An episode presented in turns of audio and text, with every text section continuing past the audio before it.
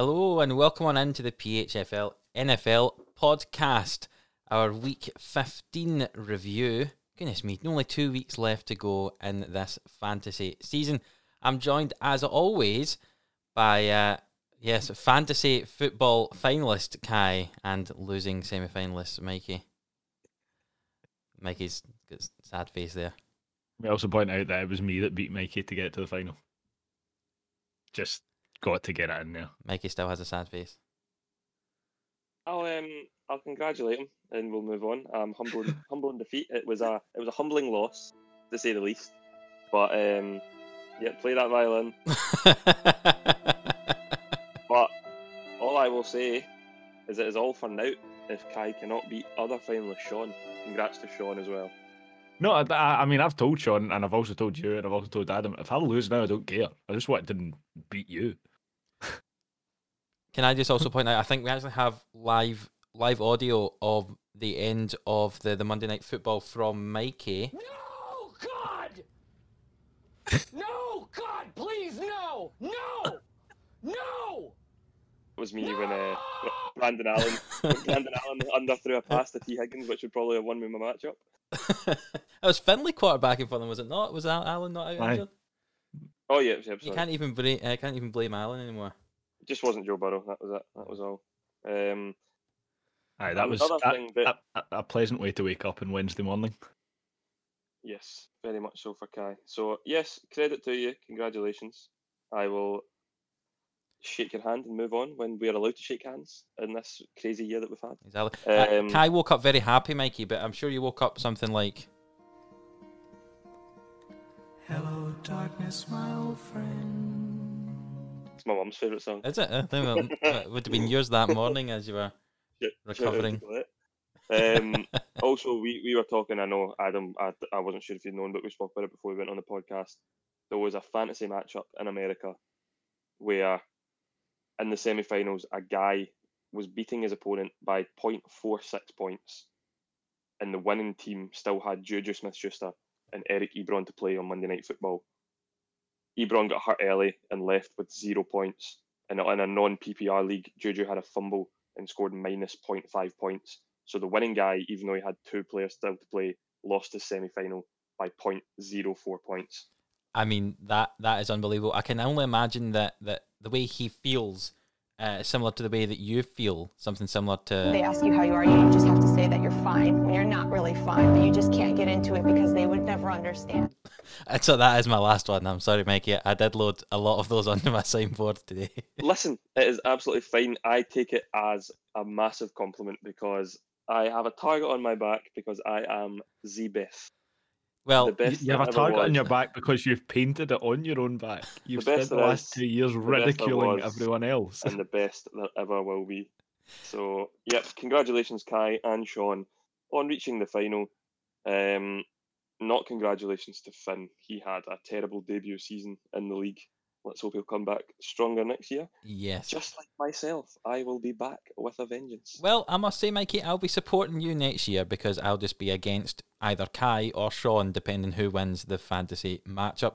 And obviously, in Dynasty, myself and Mikey are in the final of our Dynasty League as well, so we have a bitter rivalry happening this week, which has been aided by the fact that James Robinson has decided, that, oh, Doug Marrone has decided for James Robinson that he might not be playing this weekend, and Mikey has Doug Robinson. Marrone has decided for the, the organisation of the Jaguars that they're not going to play their best player, but we'll obviously get to the reasons why a little bit later on. Yes, aha, that could be very interesting indeed. Uh, finally, before we move on to the games, Kai, do you have anything you'd like to say regarding your fantasy win? Just you have a, a sentence of bragging. You haven't actually bragged too much yet, to be honest. I- Let me I- let me mute this. Hold on. Let me let me just.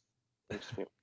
There you go. I, I- I mean, I, I, I'm I, I'm still kind of in shock to be honest. But it's been three years coming, Mikey. Um, I think this season of all seasons, you've spent.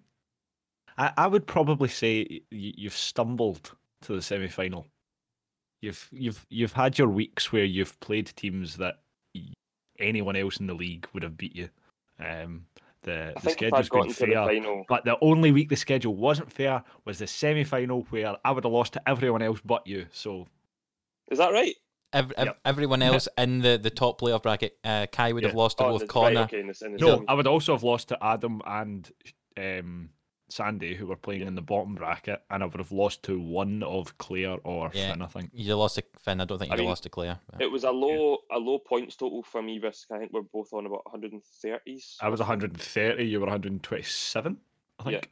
But um, what a matchup! The the twists was- and oh. turns in that matchup was crazy. There was fumbles, there was big touchdowns, big plays. I had Mark Andrews, Kai had Lamar Jackson, who threw a touchdown to Mark Andrews. Like there was so many different aspects. I think it was one of the best.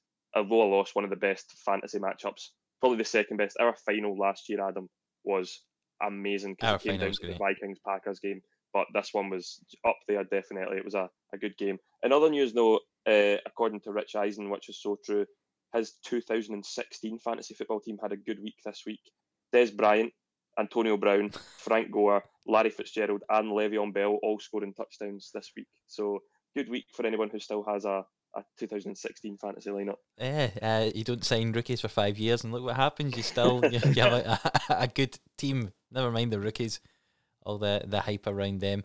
But yeah, for just just quickly before we move on, uh, going into the the, the Monday night game, uh, Kai was about fifteen points ahead of Mikey, uh, and uh, you had a couple of players for Mikey who unfortunately didn't score him enough points to win. Even though, to be fair, you were projected to win, but it was a very close game, and I must say. I'm sure you'll come back stronger next year. It just shows you that the league means absolutely nothing because Mikey demolished the league. You had what, uh, 11 wins in the league stage. Kai scraped in on the last day into the playoffs and, and beat and beat Mikey. So it just shows even for, for all those fantasy players out there, just because you weren't maybe great during the league season, that doesn't matter. The playoffs is a completely new game and you might have that week you, you beat the, the monster team and that's exactly what happened there. There's, there's Adam's motivational playoff talk. Uh, and exactly. some something that I've definitely noticed this year, which is very similar to actual NFL teams. You don't win a league in the first three rounds of a draft. You win your league on the back ends. I drafted Michael Thomas first, and I think maybe Kenny Golladay in the third or fourth round. And obviously, I ended up trading Michael Thomas, and Kenny Golladay's been injured for a lot. Whereas Kai drafted Stefon Diggs in maybe the seventh round, and has been one of his best players this year. Like I, it's dra- I drafted you'll- Saquon Barkley first, gone.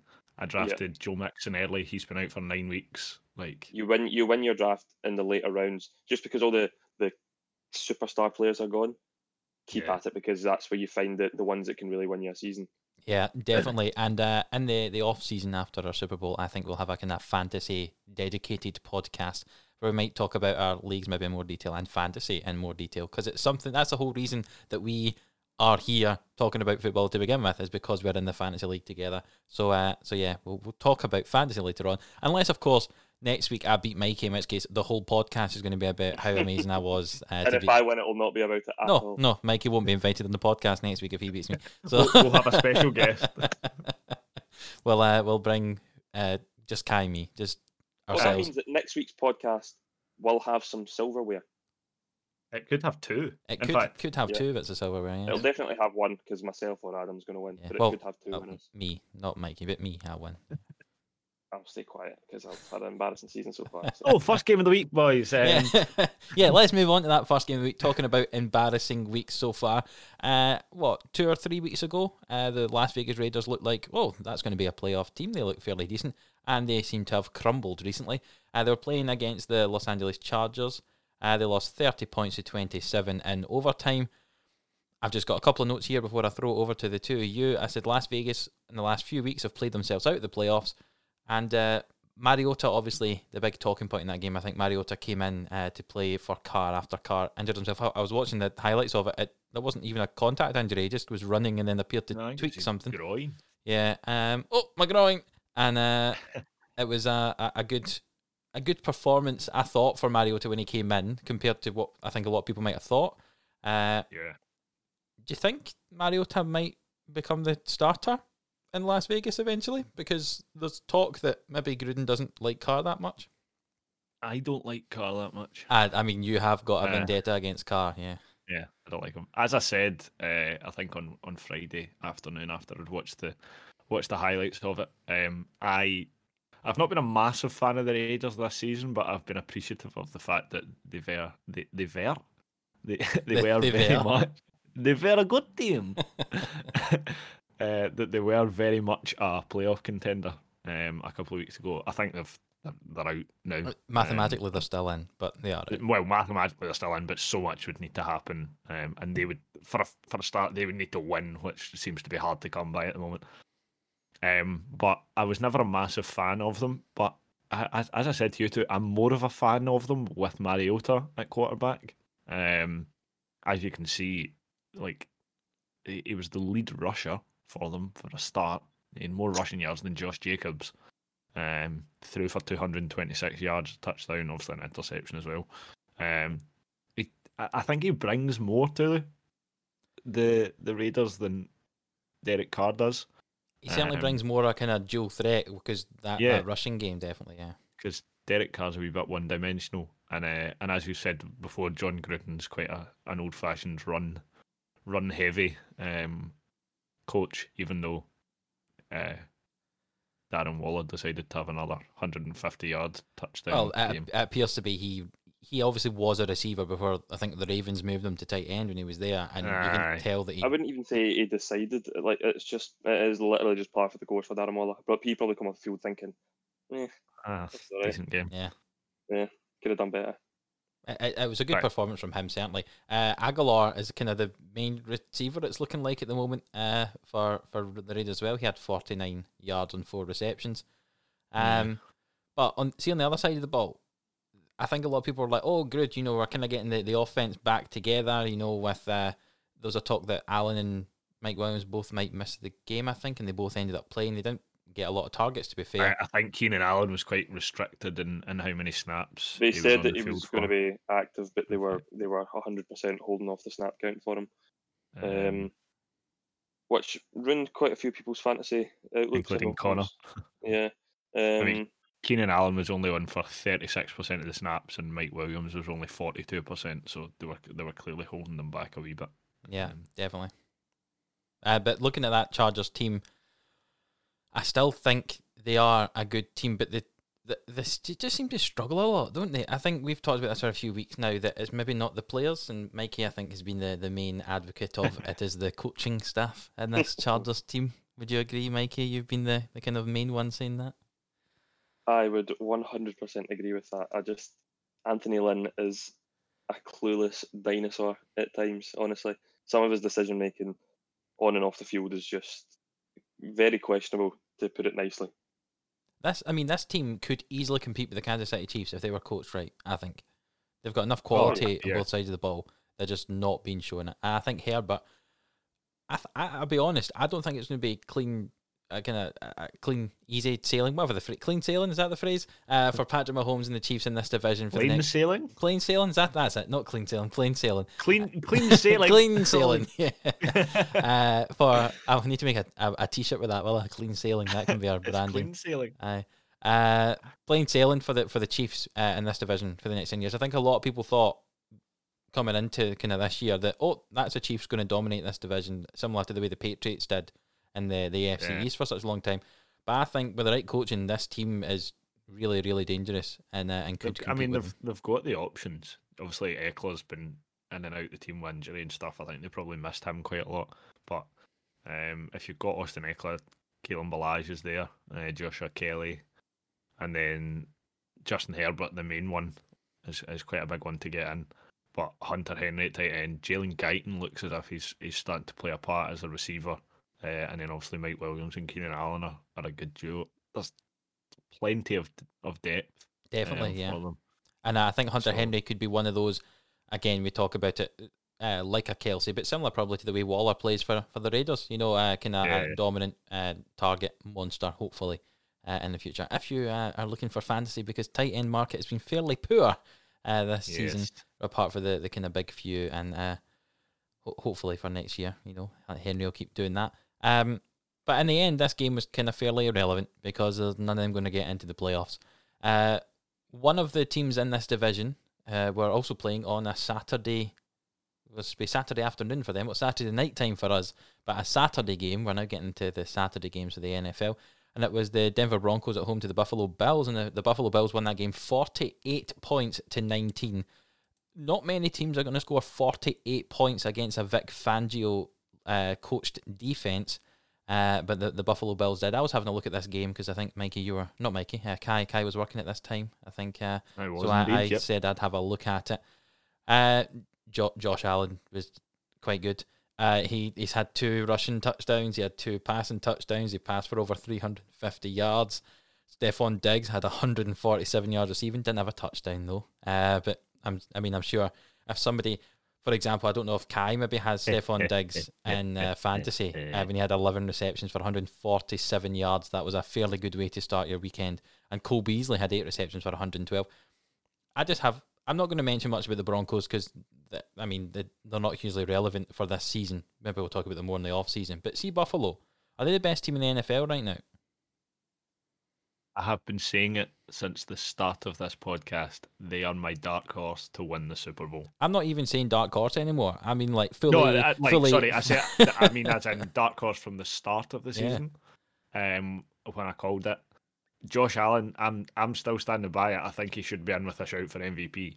I, Yeah. I don't care what you two say. I said this during still the game, didn't I? I? I said, I said, because me and Mikey obviously were kind of debating Mahomes versus Rodgers as the debate for MVP, and I think a lot of people are.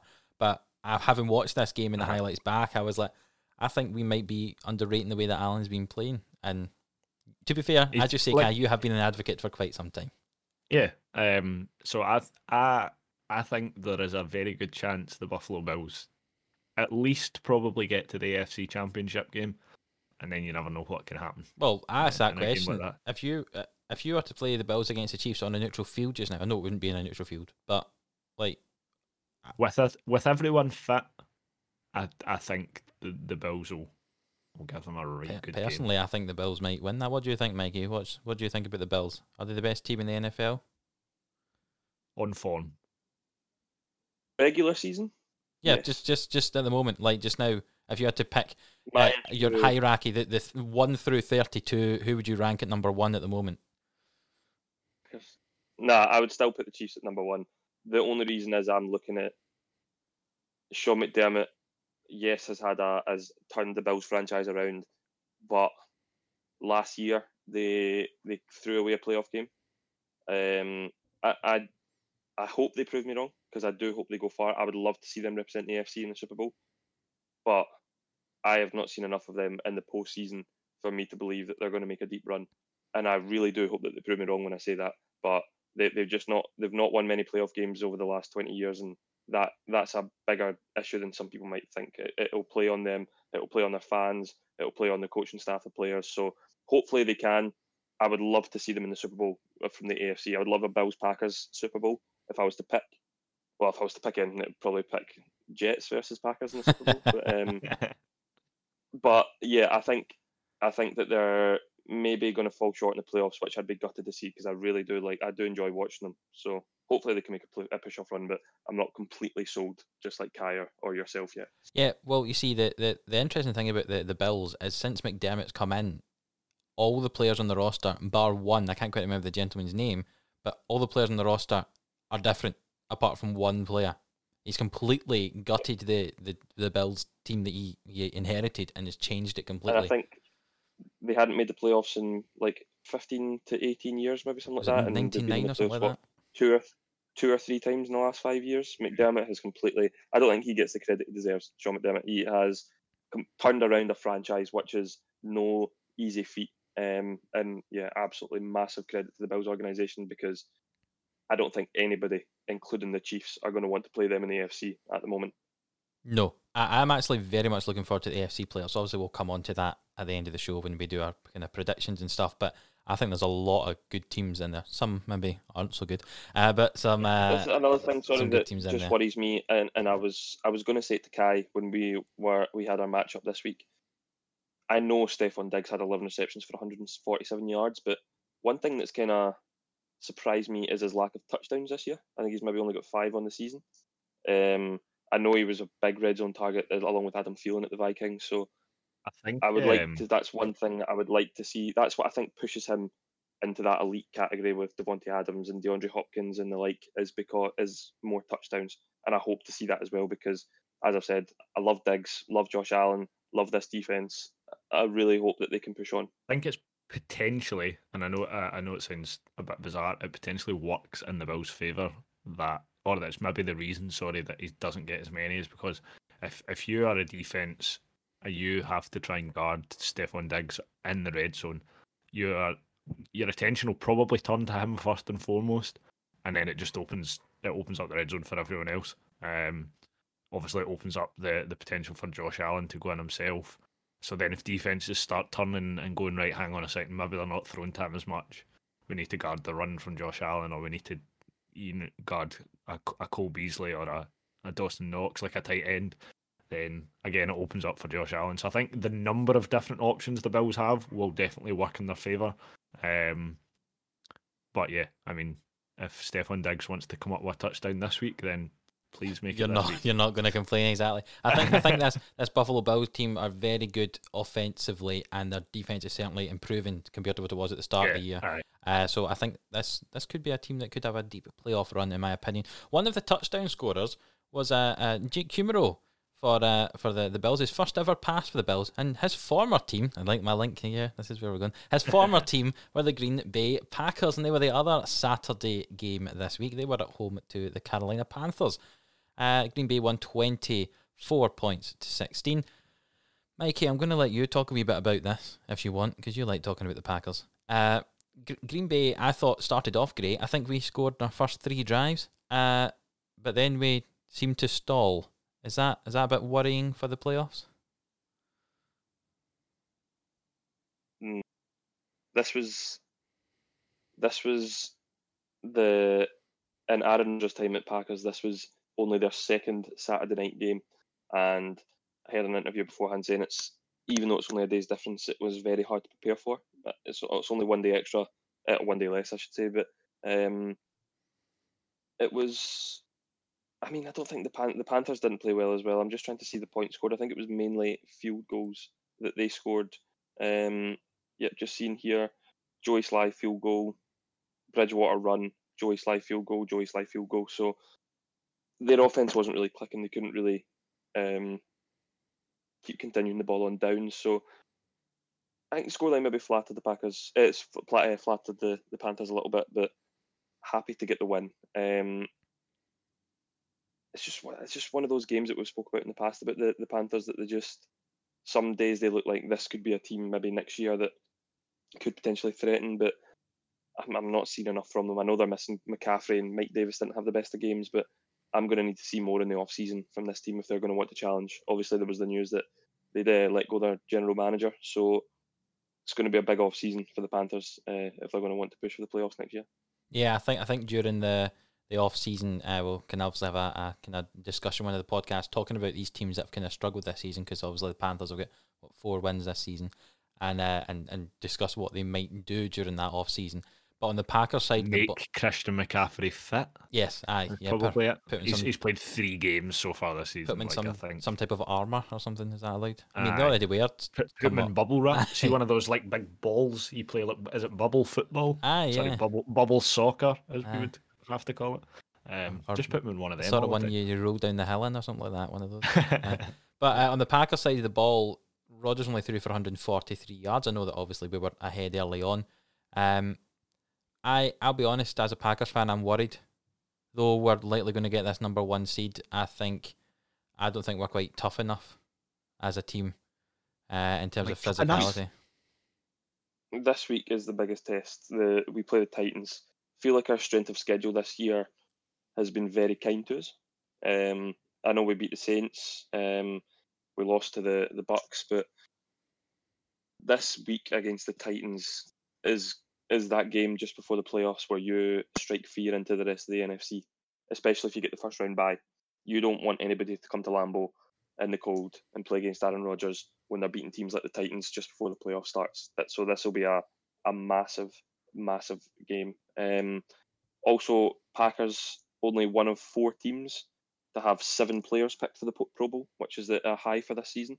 Um, a few omissions, but um, obviously Aaron Rodgers made the Pro Bowl, Jaire Alexander, Davante Adams, and I think El- El- Elton Jen- uh, Jenkins and David Bakhtiari as well. So um, very, very good. Um, I think besides Jalen Ramsey and maybe Stephon Gilmore, I think Jaire Alexander is the best corner or the best defensive back in the league.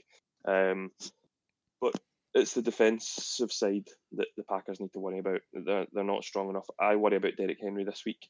Yep. I worry about players like Alvin Kamara in the playoffs, or even the the kind of one-two potentially uh, Ronald Jones and Leonard Fournette. So this is the week I'm probably going to be most interested in as a Packers fan this season is watching us against this Titans offense. I think especially since the Titans want to be winning, win out and win their division uh, because the Colts are are right up behind them, um, and they just seem to be winning out as well. So the Titans will be right up for it to probably try and win it, and and they'll probably want to stamp a bit of authority as well. Going, look, we've just beat the number one seed in the in the NFC. Um, I think it'll be an interesting game. I I, I think you'll probably it'll, like you say, I think it'll probably be the biggest test of the, the Packers defense um, from here on out.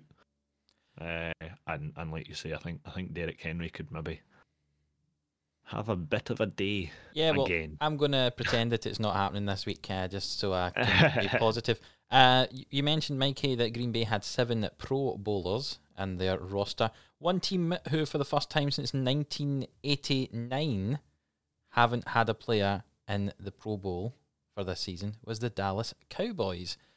I couldn't believe that statistic. It's the first time since 1989 they've not had a Pro Bowler uh, on the roster. Uh, and they were at home to the San Francisco 49ers.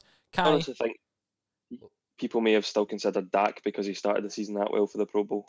I know he only played like four games, but that's how well he was playing. It- to be fair, it is done digitally this year, so he could sit at home playing Madden and, and still participate. Like, yeah. yeah, but put, put his feet up. yeah, but Kai, you were looking at this game. Uh, the Cowboys won 41 points to 33 against the 49ers. Uh, I was going to ask how, but is the answer to that question uh, Nick Mullens? Yeah. Yeah. I think Is that all we as- have to I say? Right, last, let's move last on. week. I seem to end up with the 49ers most weeks now. Um, I think, as I said last week, the story of the day was injuries and Nick Mullens. Um, they just, End of the show. yeah, that's it. That's fine. Yeah. Move on. I Um, mean, both these teams aren't really. I mean, I was about to say they're not relevant for the rest of the season, but the Cowboys might get. the get. Cowboys are still relevant. That whole division is still relevant. Um, it's it's mad. I think, uh, yeah, injuries. Injuries the story of the day again. Um, obviously they they got most up back, um, but I think they were maybe a wee bit too over ambitious with him, and he ended up going back out, uh, having aggravated his ankle injury. Uh, Mikey, And how, apart- how do you feel about uh, Raheem Mostert getting injured and uh, Jeff Wilson having to play more of the game? How do you feel about that, Mikey? These things happen in fantasy football. Jeff Mullins. Jeff Jeff, Jeff Mullins. Mullins, that's a new player. Yeah. That that'll be who they're bringing in at quarterback next Aye. week because they've got nobody else to play. Um, apparently Nick Mullens had uh, picked up an elbow injury during that game as well, so he's now potentially out for this week coming. Um, so it's between CJ Beathard and apparently Jimmy Garoppolo is. He's been Back, activated. uh, He's he's been activated, but they, they've brought in Josh Rosen off Yeah, I was gonna Tampa say, Bay yeah. Tam- uh, practice squad.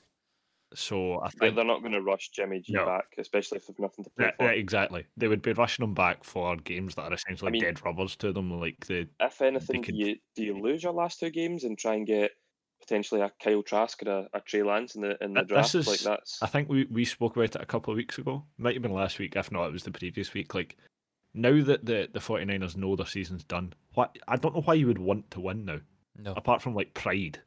That there is no benefit to to finishing well, a really good record and finishing bottom of your division and ended up gaining nothing. yeah, and it's so not. I think if you're the 49ers, you just tank the last two games. Yeah, no, I agree, and it's not even as if like for for Shanahan, it's not like it's going to look bad on him because he can just go, "Oh, well, look at all the injuries we had this year. We're obviously going to do bad." Aye. You know, he's got an excuse already there. So Ah, exactly. So, um, not the if this loss to the Cowboys as well, that means that obviously the, the 49ers are mathematically out of the playoffs. And I just want to say, just give me a little ray of sunshine since Kai beat you in the semis this week. that was one of my very first outlandish claims of the season, is that the 49ers wouldn't make the playoffs. So delighted to get that one over the line because the biggest one didn't happen, which we'll obviously get to later on in the podcast. Um, a team won when they shouldn't have. But yeah, I, th- I mean, I would have probably backed the under in this game, but there was what seventy odd points, which is not what I expected from these two teams anyway. Mikey, just before we Thank- move on from you saying about your outlandish claim, uh, credit where credit's due. A lovely, a lovely, I'm a lovely applause. one. A- for you. Adam also Very has proud of that one. positive sound effects for you this week, Ad. Yeah, I Uh, mean, no, that, that's use them much. that's, that's the only one I that's there. think, um, yeah, I, I mean, as much as it was high scoring, it, the, the Cowboys obviously delighted to, to win. Uh, it keeps them in, in with a, a shout in that ever changing NFC East at the moment. Um, a couple of wee things. Brandon Aiyuk looks like he's he's kind of thriving with Deebo Samuel not there, so it could be interesting to see what happens uh, come come next season and seasons to come with Ay- the two of them. good. Another another wide receiver the, the Eagles should have taken. Yeah, and we seem to just pass up on the good ones. Um, We could do a podcast on that alone, to be honest. now Yeah, we've we been could. talking wide to do. receivers the Eagles passed on, and like who we picked up instead. It, Um, it might need to be a two part. Ah, exactly.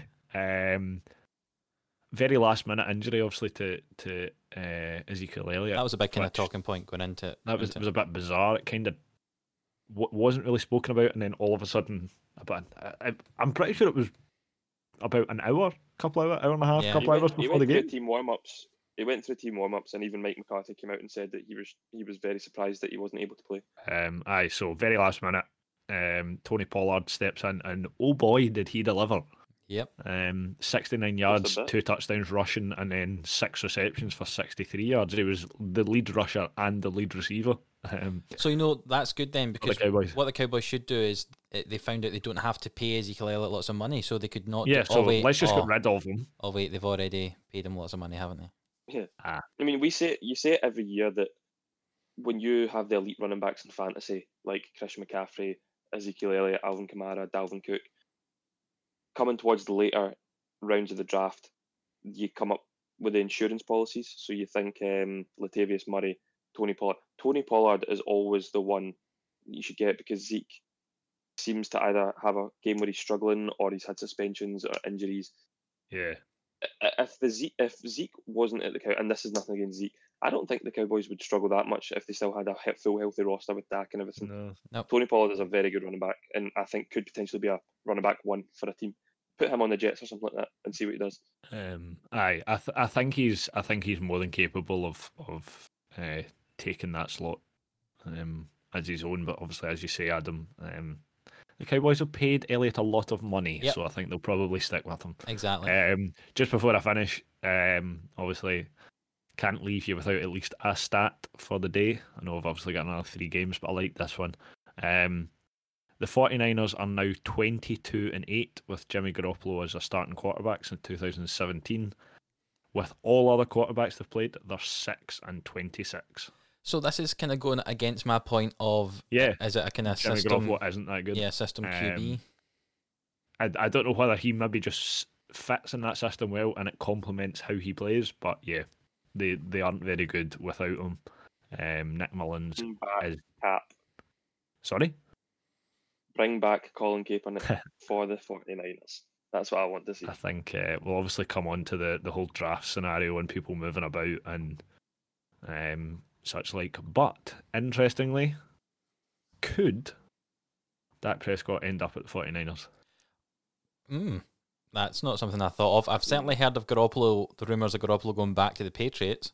Yep. Uh, so if he does do that, then they might need somebody. So if he does that, they open up a space for a quarterback. Now, obviously, we've said they might end up just tanking the last two games and trying to get one of the, the slightly later first round quarterbacks. Um, but like if I think I think more than likely it's looking more and more likely as the weeks go on that Dak Prescott will probably end up staying uh, at the Cowboys and pick up another quar- uh, pick up another quarterback, pick up another contract. But if he doesn't, I I think the 49ers could potentially be somewhere that he ends up. Yeah, that's a shout. I think when we uh, do maybe uh, an off-season podcast with our rumours and stuff, that would be something that. very interesting. I quite like. I mean, don't get me wrong. I mean, he's a good quarterback. I think he will definitely get somewhere. Uh, maybe didn't rank as high in my quarterback rankings as maybe he should have in that podcast. but uh, but I think he's certainly uh, you know a decent quarterback who will easily start for a team like that, and with a good team round him, he could easily you know be playoff contenders wherever Yeah. he goes. You also, Kai, were looking at the next game. Uh, the the team that the Dallas Cowboys are competing with at the top of the NFC East are the Washington Football Team. I said the right words. Uh, they were at home to the Seattle Seahawks. Seattle won twenty points to fifteen. Dwayne Haskins was starting quarterback. Just quickly before we talk about the game, Dwayne Haskins has since been uh, seen uh, without a mask on in a strip club, uh, which was interesting to say the least. I was also back in practice. Yeah. He's he was fined uh, fifty thousand dollars and stripped of his cap his team captaincy. Yeah, as well. which was a, Obviously, a, a big American thing. football teams have a few captains, but he's been stripped. Um, no pun intended. I mean, that was a good pun if it wasn't, if it was intended. Did not even mean it. Uh, but yeah, Proud of it. but it. very questionable. It has been said that Alex Smith is the starter if he's fit. I think that was going to happen whether yeah. uh, Haskins was in a strip club or not. Uh, Mikey's given Alex Smith some love there. Uh, I, th- I think No, no. the, the Just giving the strip club some love. oh, the strip club some love. Oh, sorry, yeah. this is a PC podcast, boys. This is Well, I, we, I, we try to make it PC, but if the players keep doing stupid things, then there's only so much we I'm, can I'm do. still in the mentality of doing the, the midnight hour podcast. Aye, the late- you're the getting late night excited. podcast, You're so getting Exactly. excited. Kai, I think, for any, um, any wrongdoing. The the Washington football team are a much better team with, with Alex Smith at quarterback. and you think we saw know that. they're also better with uh, Tony G at running back as well. that's that's one of the, the biggest things is that the um, they have no run Here's game, a, no run game without Tony po- uh, Tw- Tony oh Pollard, Tony Gibson. T- Antonio Gibson. here's a non-football football question. Okay, Are you? How would you feel if next season the Washington football team stuck with the name the Washington football team? That would really annoy me. I which think it's I, been rumored. It's been I think they are going to keep it because what they've said is that uh, like no one else is called football team, so why can't they keep it? There's nobody else? So, so then their nickname's just called the football team. Aye, But, to- everyone's a football don't team. like it, but I've I've heard that that seems to be the way that they're going to be pushing forward, aye. which is ridiculous to me. No, I think it's I think it's ridiculous as well. But I, I, to be honest, I think if they're that uh, if they have that little imagination that they can't come up with another name apart from football team for a football team, then you know, fine. Uh, I think I think this discussion probably tells you all you need to know about how exciting this game was. Uh, I really don't have a lot to say, to be honest. This was the the 4K camera bowl. That's exact. My one of the biggest things I said is that the best thing about the game was the quality of those cameras in the end zone. They were like, Oh, I think they were, so crisp. they were much better than my eyesight. I don't think I could Yeah, see how good was- they were. Um, they It almost felt like everything was in slow motion. Like it was, it was mainly like end zone celebrations and stuff. It was. I Oh, think I've never I seen anything saw like it. something on Twitter after Red Zone, basically saying that um, they were trialing out, trialing. They were trying out new cameras um, for both end zones. So the normal game camera was just what it was before, um, but there was they had guys in the end. Yeah, you with- saw you saw the with pictures of the brand guys. It's cameras. a good kit they've got, and they've got the, the lens on it. I was I, I was getting quite nerdy Um, about it, looking at the cameras and that. But Everybody was loving it. The only other thing really uh, to point out from this game was that uh, Seahawks kind of stumbled to the win. They obviously are now mathematically in the playoffs. Jamal Adams was actually delighted with that because he's had hasn't seen many playoffs, so I think he was pretty delighted at the end of the game. Um, the standout performer I would say from both teams was uh, Logan Thomas for the Washington football team. it's who- almost as if a young quarterback relies on a kind of safety blanket of a tight end, isn't it? yes, And and uh, and um, uh, to dump it off to a running back when you look at the top two receivers for the Aye. Washington team. Um, if- when the running back makeup includes the quarterback having the second highest rushing yards, and then the receiving setup also includes one of the running backs having the second most amount of receptions. Like clearly, the guy just relies on the people he likes and sticks with that. Unfortunately, one of them wasn't Terry McLaurin. Throw the ball to him more, please. Alex Smith will win Um, back. the the I was surprised at that. I said to to Kai uh, before this game that obviously Dwayne Haskins and Terry McLaurin went to to college together. Yep. So that was the one thing that I thought Dwayne Haskins would have thrived in in this game. But one thing I will say, as much as yes, your boy uh, Gibson is the running back for the Washington football team, is the undisputed lead back for them. I like JD McKissic. I think he's a good complement to Antonio Gibson. Um, good receiving back as well, good third down back.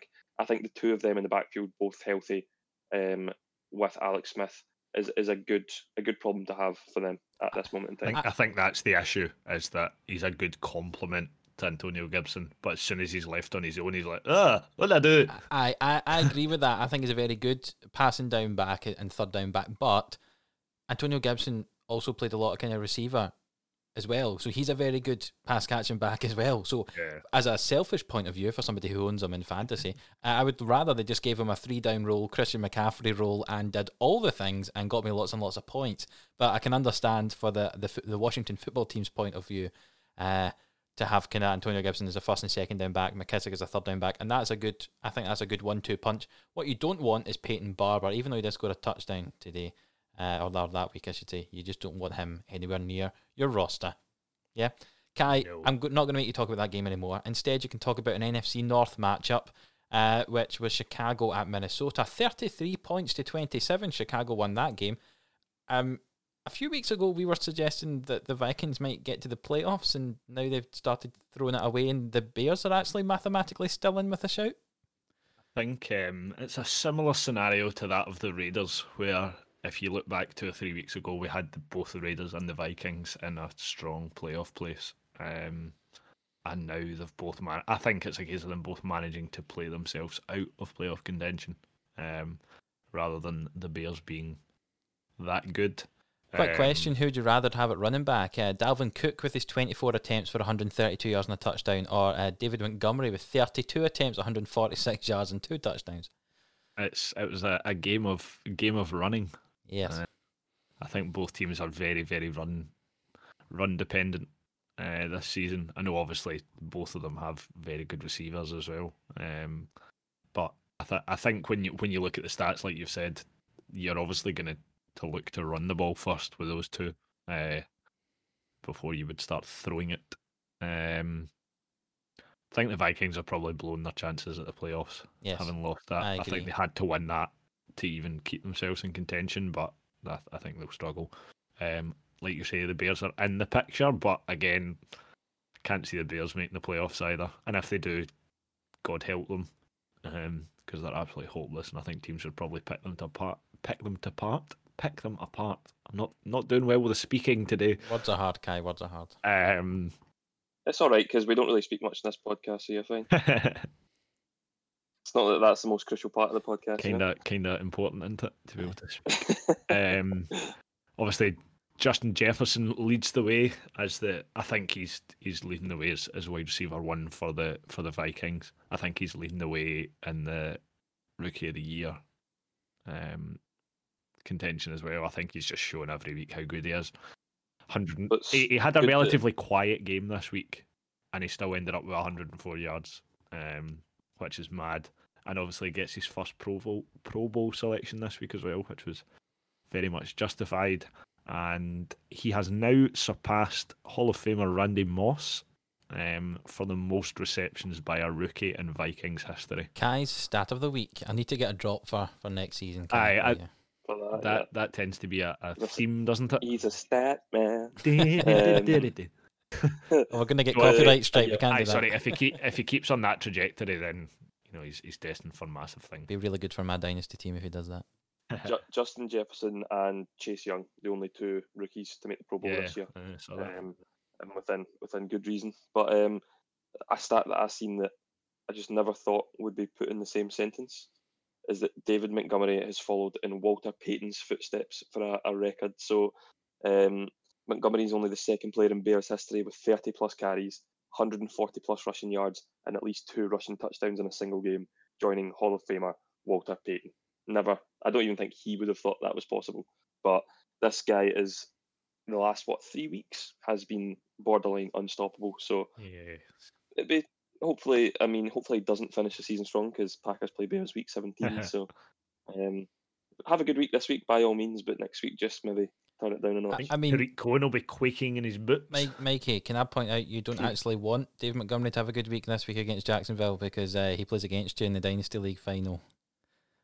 So maybe David Montgomery, just just you've had a good good run, good run, but just Sit it out. just nip, nip it in the bud, nip it in the bud. We're done. But We're done. the thing that amazes me I'll, I'll give him a threat right now. David Montgomery, if you play well this week, you will never be invited onto the podcast. Dave I mean, Montgomery, that, if that doesn't scare him, Montgomery, if you play well this him, week, don't know what will. I'm going to put a picture of you on my wall. That's what I'm going to do. Uh, just before we move on for this game, I don't quite understand how a team that has Mitchell Trubisky as the quarterback is uh, at such a good record as it is.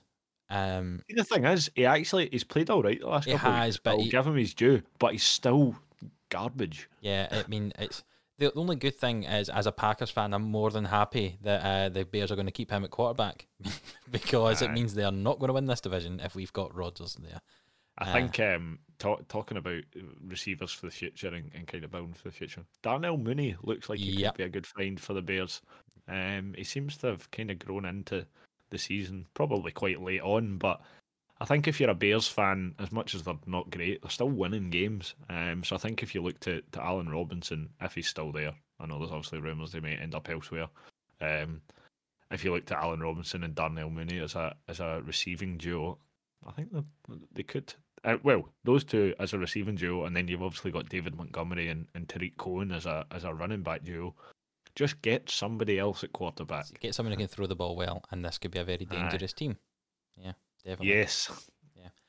Oh, Mikey's looking very scared there, but we'll move on before we frighten him anymore. Uh, it wasn't. I, I dropped my pen. I didn't want to make. Oh, any.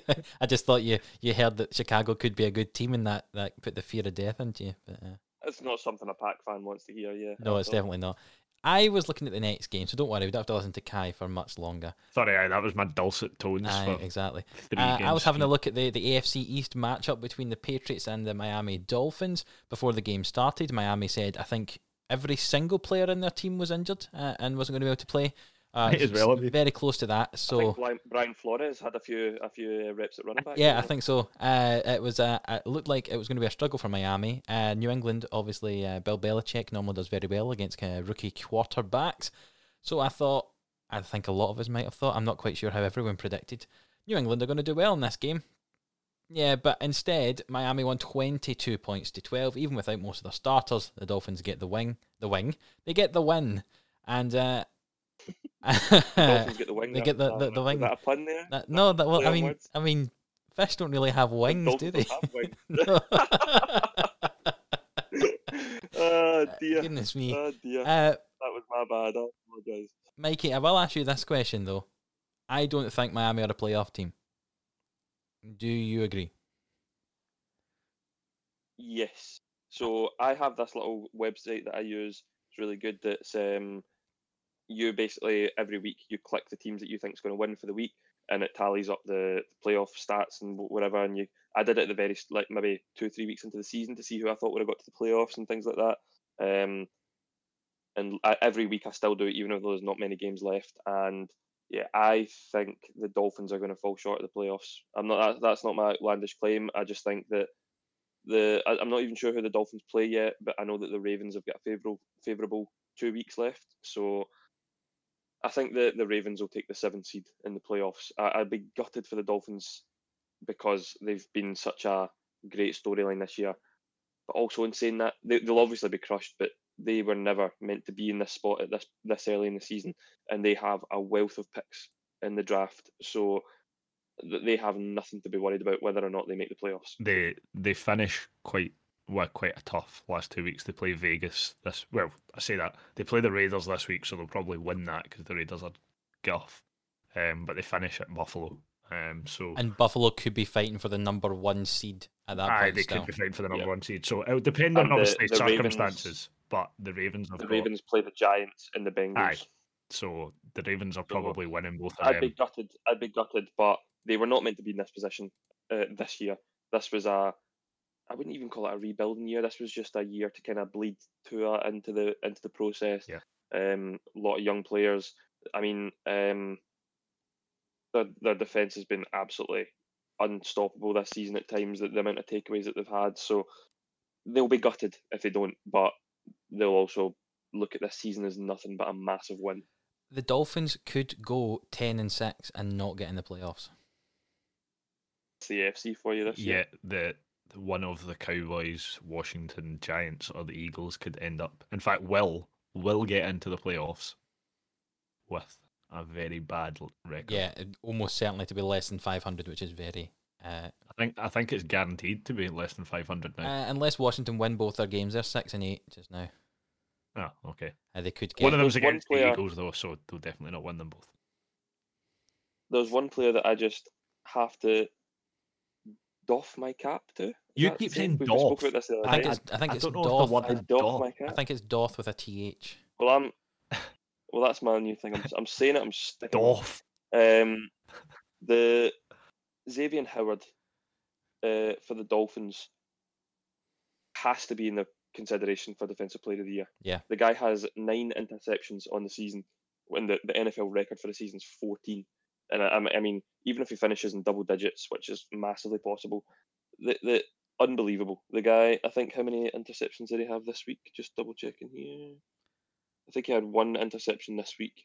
Um, just the guy is playing. He's he's the reason that this takeaway um, streak has been so looked into. Um, I think he's again one of the best DBs in the league and definitely deserves consideration for, for defensive player of the year. I, I think he uh, he didn't actually get the interception because there was that kind of weird play um, where the ball was hitting a defender's thigh as he was stepping out of bounds, and Xavier Howard caught the pass off his thigh and ran the length of the field and then got pulled back. Yeah, but he did get a forced fumble though. So he Yeah. did. He did He have got a a first turnover. fumble, yeah. Another thing is as well as the Patriots dynasty is well and truly over. Uh, since the turn of the millennium, this is the division winners for um, their division It's from 2000 up to 2020. Dolphins, Patriots, Jets, Patriots, Patriots, Patriots, Patriots, Patriots, Dolphins, Patriots, Patriots, Patriots, Patriots, Patriots, Patriots, Patriots, Patriots, Patriots, Patriots, Patriots, Bills this year. It's, it's ridiculous. I isn't think- it? Are we?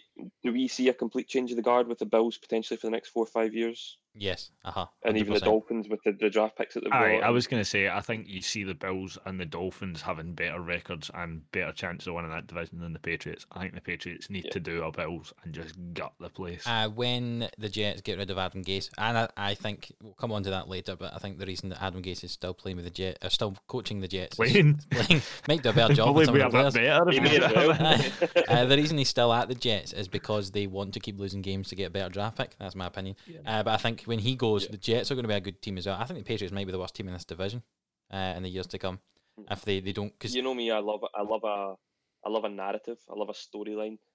The all four of these teams with the, the Bills ushering in a new era, um, with the Patriots dynasty and what's going to happen with them, with this young Dolphins team with a great head coach, and the Jets who can only get better. This is a, a division that having years of dominance from one team could be over the next 10, 15 years could be all four of them win it at least a couple of times. You, you just never know. Yeah. That's that's what that's what's so great about the NFL. My, my problem with the Patriots team, uh, and I think I've said this for a while, is they don't really have any a huge amount of talent anyway in the skill position. Certainly a receiver. There's not like that big name receiver, so uh, they're always going to struggle. I think Brady was able, with a lot of garbage for some of the years, to be fair, take this team higher than they were actually due to go. And uh, I mean, think Do we, do we also think it's the end for Julian Edelman? Been so badly injured this season. I mean, he is back. He's been back in training, but um, I just, I just don't think. uh, he's going to go to Tampa Bay as the slot receiver. No, is that not what happens? him. I mean, they're short And, a um, receiver. In, in I Tampa know Bay. that's true. They've only got Evans, Godwin, Antonio Brown. Yeah, exactly. Scotty Miller. Like, Yeah. struggle. and then um, Jakobi Meyers did have a good game, seven receptions for 111 yards, but I, I think that was almost a case of trying to get back into this game, throwing the ball a lot because the Patriots are just not throwing the ball. They're I'd love to see the the season percentage for every team and how often they throw the ball because I reckon Patriots will be one of the worst three teams in terms of that. Oh yeah, hundred percent. They've got to be. Cam, uh, Cam Newton is not the quarterback for the future here either. No, I He's think I think at the start of the season, after he kind of played the first few games, a lot of folk thought, "Oh, hey, this this could be one of the best could free be agent signs that happened." But I don't think he's going to get another contract. That's why there's rumours that they're maybe going to get Garoppolo or someone. We'll see what happens in the off season. But again, Patriots not relevant for the playoff picture. And though the Dolphins are still in it, I don't think they're going to get in because Mikey, the team you were looking at in the next game, I think are going to get in instead of, and that's the Baltimore Ravens, who are at home to the Jacksonville Jaguars. 40 points to 14. Baltimore won that game. Uh, just kind of showing off their dominance against a not very good team. Uh, would you agree? Yes. Let's move on. Right, okay, next nah, one. the, it was. That's what it almost feels like every week we talk about the Jags. It's we say the team that the Jags played played well, and then that's it. There's literally Aye. because you can't really say much about about it. There, there's a, a narrative obviously with the Jags that has become huge this week, which we'll get to at a later point. Um, but yeah, this is the Jags. It's crazy to think.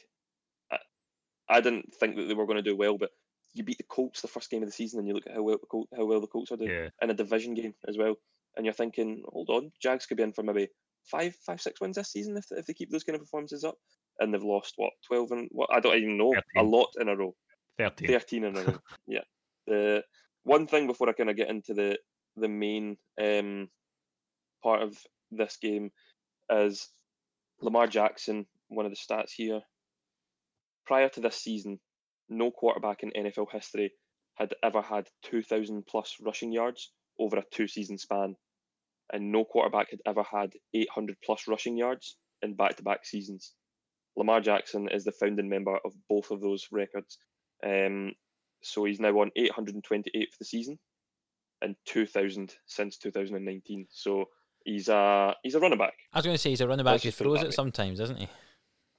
A running, but that's that's the way that the, the NFL's going this year. Um, there's also one uh, Lamar Jackson got rested, which I think Kai was slightly worried about because that was quite early in our matchup. He, uh, to be Um, fair, he already had the- almost 30 points by that point, so I was like, But um, Tyler Huntley came in uh, and had a, a big rush, and Lamar Jackson was loving it. And I looked into that. They used to play with each other and against each other in high school, um, and now they're playing with each other at the Ravens. So uh, nice to see that. Um, I, I, I don't really want to speak about the Jags, apart from the fact that they're planning on resting James Robinson this week. There's literally not much I news. Can I- can I that why? that we'll get to. Can I just say, Um, Mikey, actually, Gardner Minshew, statistically anyway, seemed to play quite well in this game. I know. I know it's unusual that worry, I compliment him. Yeah. "J- j- are, are you, fe- are you Adam's had a feeling lot all of right, space. Adam? We, we bumped to the head this morning. Uh, no, I'm just looking at the stats. He had 22 completions for 29, 226 yards, two touchdowns, passer rating of 120. I mean, I- I've got to give him his dues. If that was another quarterback, I'd say he'd had a good game. So I've got to say it for Minshew there. I mean, fair enough, he took five sacks. I don't know how many of them were his fault. I didn't watch the game. But Sorry, just breaking news here. A pig has flown over hell, which is just frozen over. That's just breaking news coming here. I'm watching Sky News at the moment because Adam is giving credit to Gardner Minshew, but yeah, 120.8 passer rating as well. Um, and one of the biggest talking points besides the main talking point, which I keep kind of teasing. It's, it's as um, if nobody knows what we're going to mention. Like it's like a secret or something. I like we're the one that breaks Aye. the game result. Like people don't know any game. Oh, Nobody's watched any the Jags game, I NFL this week. They wait for us. Um, Dez Bryant, 11 yard touchdown. so cool, man. first touchdown in three years, and of course he threw up the X, the the trademark celebration. Delighted for him. He's had a tough couple of years, obviously, with getting signed by the Saints, and I think he tore his ACL on his, uh, Yeah. his first or second training session with the Saints, and tough time. I never thought he'd play again after the whole Saints ordeal, but great to see him back. I'm delighted for him, and he could be a, a nice little wrinkle in this offense moving forward because I have my thoughts uh, or question marks on Hollywood Brown. I don't think he deserves the nickname Hollywood. I think you need to be a Hollywood. straight out baller to have a Yeah. nickname. Um, and I don't think he has it yet, but still young. He's only in his second year. There's obviously some teething problems with this offense being so run heavy, and Mark Andrews being the, the main target there. But Dez Bryant moving forward in the playoffs could be a very interesting little weapon I in this I think uh, um, in this team. I think the biggest weapon though on that on that Baltimore Ravens team i- i- is Patrick Ricard. He's obviously a number one running back. Is um, he still the number one running back according to ESPN, is he? Yep. Uh, I think Should be. I wouldn't. Be, I'd be very surprised if he wasn't. Obviously, he, he didn't didn't have any rushing yards uh, this week, but two receptions for ten yards. I think the guy the guy's the goat man. I love a But what is- fullback getting involved in the game. See when you they're just so. Francisco. In fact, no. There's a bigger talking point from this game. Was the big man run See when Yeah. the one you sent us at Mikey, I was howling with laughter when I think Lamar Jackson fumbled the he ball, fumbled the ball, and the man catches it. up, Ah, tucks it into his chest as if he's trying to put the ball through his chest through osmosis or something like that. Like I've never seen a guy uh, hold the ball so hard. I know my life. Good Morning Football do a do an angry run segment every week, and everybody thought that Derrick Henry was going to win it on a, a, the, the the stiff arm that he did this week, but they had to give it to the O lineman. Derrick Henry, I think the the angry run segment was made after him, so they gave it to this offensive lineman because it was hilarious. I think he had to get the oxygen mask after it because he ran a couple of yards. He ran so um, hard, but he was going so slow. Yeah, and but also Patrick Ricard, two receptions for ten yards, but his longest reception was eleven yards. That's impressive. Yep. A wee, a wee negative one. Yeah. Yeah, you got to love it. But hey, that's Patrick Ricard. Does what he wants. yeah, exactly. He- He's deserved that status. now. I think the fact that we've spent Yeah. uh, about 90, 90 seconds talking about Patrick Ricard maybe tells us all we need to know about that game. Uh, that it was expected. The Ravens won because I know people don't. Wait, people hold off on results so they can listen to. our Yep, so uh, that's a win results, for so- the Ravens. Yeah. And uh, Ahan, if you're listening, for- then uh, then Jacksonville lost that game, just in case you're not sure. Yeah. Uh, yeah, I'll But- move on but to. did they lose? Uh, that is the point. But Mikey, in a few games' time, you were talking. Uh, you you'll be talking about a team that did they win? Did they lose? Another question for that. Uh, but I'll move on to uh, an NFC South matchup with a team, the Atlanta Falcons, who did Atlanta Falcon things again. They were playing the Tampa Bay Buccaneers. The Bucs won thirty-one points to twenty-seven, and Atlanta threw away another lead. They were seventeen nothing up and this was like a Super Bowl all over again. And uh, and and ah, I don't know what to say about this Atlanta team. Like, I, I'm speechless. I just can't say anything. Like, how so bad. how do they throw away these leads all the time? They just have no kind of. I don't know. I don't know Game what they, management? No game management. Yeah, that's probably the right thing. Uh, Matt Ryan had to throw 49 times in this game. They only rushed for 37 total yards, which is horrendous in a running game. And, uh, and Matt Ryan, to be fair, no Julio Jones in this game, but Calvin Ridley did have 10 receptions, 163 yards, and a touchdown, which my fantasy team appreciated, even though I wasn't in any serious fantasy game. Not. So, sorry, not including the the whole Super Bowl uh, deficit. Do you think, and because of the fact that we're playing Tom Brady this week, do you think that the fact that they are throwing away so many leads is due to that Super Bowl loss? Like that, that's like now a, a, a mentality thing. mentality. Yeah, Uh, no, I think it's more just to do with the fact that they're, they aren't good. Yeah, I think it might have Um, more to do with the fact that defense aren't particularly great, to be honest. Uh, I think that it'll probably start. It, it will probably play in their mind, and obviously would have been anyway. But after this season and some of the games they've thrown away, notably like the Lions, um, it's just they they just don't seem to be able to to get it into their heads when they go so far ahead. I mean, what were they seven, 7 17, 17 nothing nothing up? up, yeah. and then went 24 7 up at one point in the third quarter. In fact, they were 24 14 up with 10 seconds left in the third quarter. So they essentially had a quarter of football left to, to play. And then I don't I'm not entirely sure what what goes on in their head at that point. I don't know if they, they just give up. You know but what? I don't even want to talk about a- them because they are not relevant to the playoffs. I don't, think, I don't a- think there's a reason behind it at the moment. I think it's just there was a side by side picture of Tom Brady in the Super Bowl sitting on the bench, kind of legs kind of spread, elbows on the knees, like just sitting there with his head down just before they made the massive comeback. And then he did the exact same kind of sitting motion in this game when they were down by a lot. And the Falcons, like, there was something on Instagram and social media just saying, if there's like a Falcons official just somewhere or a security guard, just like move Tom Brady out that position. if he's in that position, that means, that means things are going to happen to the Falcons. Bad things are going to happen because you've got the best quarterback of all time and the best, probably the best comeback quarterback of all time as well. And yeah, credit to the Bucs because this was a, a big game and other scores this week. Um, obviously with the Bears winning um, and kind of knocking the Vikings out of that that close seven spot with the kind of the Bucs, the Cardinals, and the Vikings are being 17 0 down at one point. I was thinking, I can't believe the Bucs have got a really good chance to make the playoffs here, and they're they're potentially going to throw it away. So massive credit to them for for coming back and winning this game. Can I just ask though, why are the Bucs so inconsistent? Because sometimes they are amazing. You watch even within a game. You saw at the start they were horrendous Bruce at the start. Arians. Uh, I mean, that probably is the answer. I'm but not.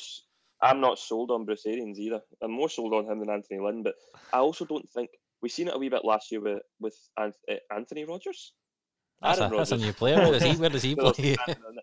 We've seen it with we've seen it with Aaron Rodgers and Matt LaFleur that there was maybe a wee bit of um, not looking for the word. There was they were just butting heads a little bit. Apparently, Aaron Rodgers was playing making his own play calls um, on the in the in the line of scrimmage and things like that. But they've they've they've now nurtured into a great relationship. I don't think Bruce Arians and Tom Brady have a, a good relationship. Midway through the season, Bruce Arians was kind of blaming Tom Brady for the losses, which is you can't you just can't do it. It's Tom Brady. Do you know what I mean? So I, I don't know. I, I we I said on a previous podcast that if one of them is going to go, the Bucs are going to get rid of Arians and bring in someone that Tom Brady wants. So I, I wouldn't be surprised if they make the playoffs and have a first a first round exit if Bruce Arians isn't there next year. I, I wouldn't be surprised. No, the, the main problem with this is that Arians likes throwing the ball downfield, and Tom Brady is not particularly great at throwing it. Now, he pro- he, I think literally as the commentators were saying, he's not great at throwing the ball downfield. Brady Aye. threw a cracking ball He downfield. never has been. You know, yeah, yeah, exactly. but but like but- yarder. yeah, but Brady- for but- Antonio Brown. you know, within 20 yards of the line of scrimmage, that's where Brady, a you know, really accurate pocket passer, you know, boom, boom, boom, there you go, no questions asked. You know, if they keep the short passing and mid passing game going, Brady will win you every game. But it's, it's especially those, I think it was a game a couple of weeks, like Brady had what, about two or three completions in his first like six or seven attempts because he just keep lobbing the ball downfield and there was no chance that, it, like, that's not Brady's game. I think there is definitely a clash of styles there. But don't get me wrong, it was a good comeback. I had a couple of rushing touchdowns for Fournette. Obviously, no Rojo in this game. Uh, Antonio Brown and uh, and Chris Godwin scored some touchdowns as well uh, in the receiving game, and it was a, a, good performance in the end from the Bucs. A good win, an important Who, win for um, them. Who who had Fournette this week in, in fantasy? I don't know. I think there was a d- kind of debate between the two of you, was there not, about who had Fournette? Did, did you have him, Mikey? Oh, he's, he's he's giving me the, the cold shoulder. He's not even replying to me. Mike, Mikey had Leonard Fournette. Um, Leonard Fournette. Sorry, my head- my headphones kind of jawed off there. I, I, I was yeah. I was just saying Mikey had Leonard Fournette. I have Um, to spite have- me, one. he I to have one Leonard me. Fournette. I have one Leonard Fournette and two championship rings. Is that right? Okay, yeah. Okay. Um, you have Start Le- talking talk Leonard when, you, when, you, on your when you've got a bench. and Leonard Fournette had what twenty one fantasy points this week. If you'd played Leonard Fournette, Mikey, instead of putting him on your bench to spite me, you would have won. If we're going back to this, Kai, if you say that beating me in the semis is better than winning the final, just shows That's not. that you're That's not, not, my you're mentality. not a winner. that's You not said you don't care if you win in the final. It's That's what you said. mentality. Children, You have proof. There's Ch- children, It's not So children. that just shows that I'm the I'm the goat and you're the little. I don't know. He's getting Okay. salty. It's all been building up. You know, what, I'm going to put my championship rings on. Right, I'm going to move on. It's fine. So the Bucs beat the Falcons, and the Bucs look like obviously now they are a playoff side, definitely, uh, as if we, we didn't know before. Uh, and as Mikey says, oh, I don't think they're going to do particularly great in the playoffs. Maybe I think they, they, they might go out at the first hurdle, depending who they get, unless they maybe play against a team from the NFC East, uh, depending if they get the, the, the number five. Actually, one thing, sorry, that I for- just forgot to mention about the Bucs there is Devin White had a phenomenal game. I think he had three sacks and maybe 17 total tackles or something like that. But when he is on form, he is one of the best wrecking balls in the league. I, I thought he played phenomenal. Yeah, 12 combined tackles, three sacks, uh, four tackles for loss, two pass deflected. Yeah, that was a, I'd say that was a decent game. Yeah. That's not a bad day. Kai, you were looking at our next game. Yep. It was Tennessee against Detroit. Tennessee won 46 points to 25. That was lots of points in that game. Yeah. This is what lost me my fantasy matchup. Yes. all I'm going to say, I don't even know the guy's name because I don't want to know it. Every time Derrick Henry was like making huge, big chunk plays down the field until they got into the, the red zone, and then they'd play some wee, Darrynton Evans. some wee tinker, some wee tinker guy to, to steal all the receptions, and I think he scored a touchdown. I don't know that. I was so confused. I, I got it was times. I got um I got really excited because I picked him up in the in the rookie draft of Sleeper this year in like the very last pick of the draft for us, and um he's been on my taxi squad since because he was an IR. I got excited because I've never seen him play before. I was like, oh my god, I've got him.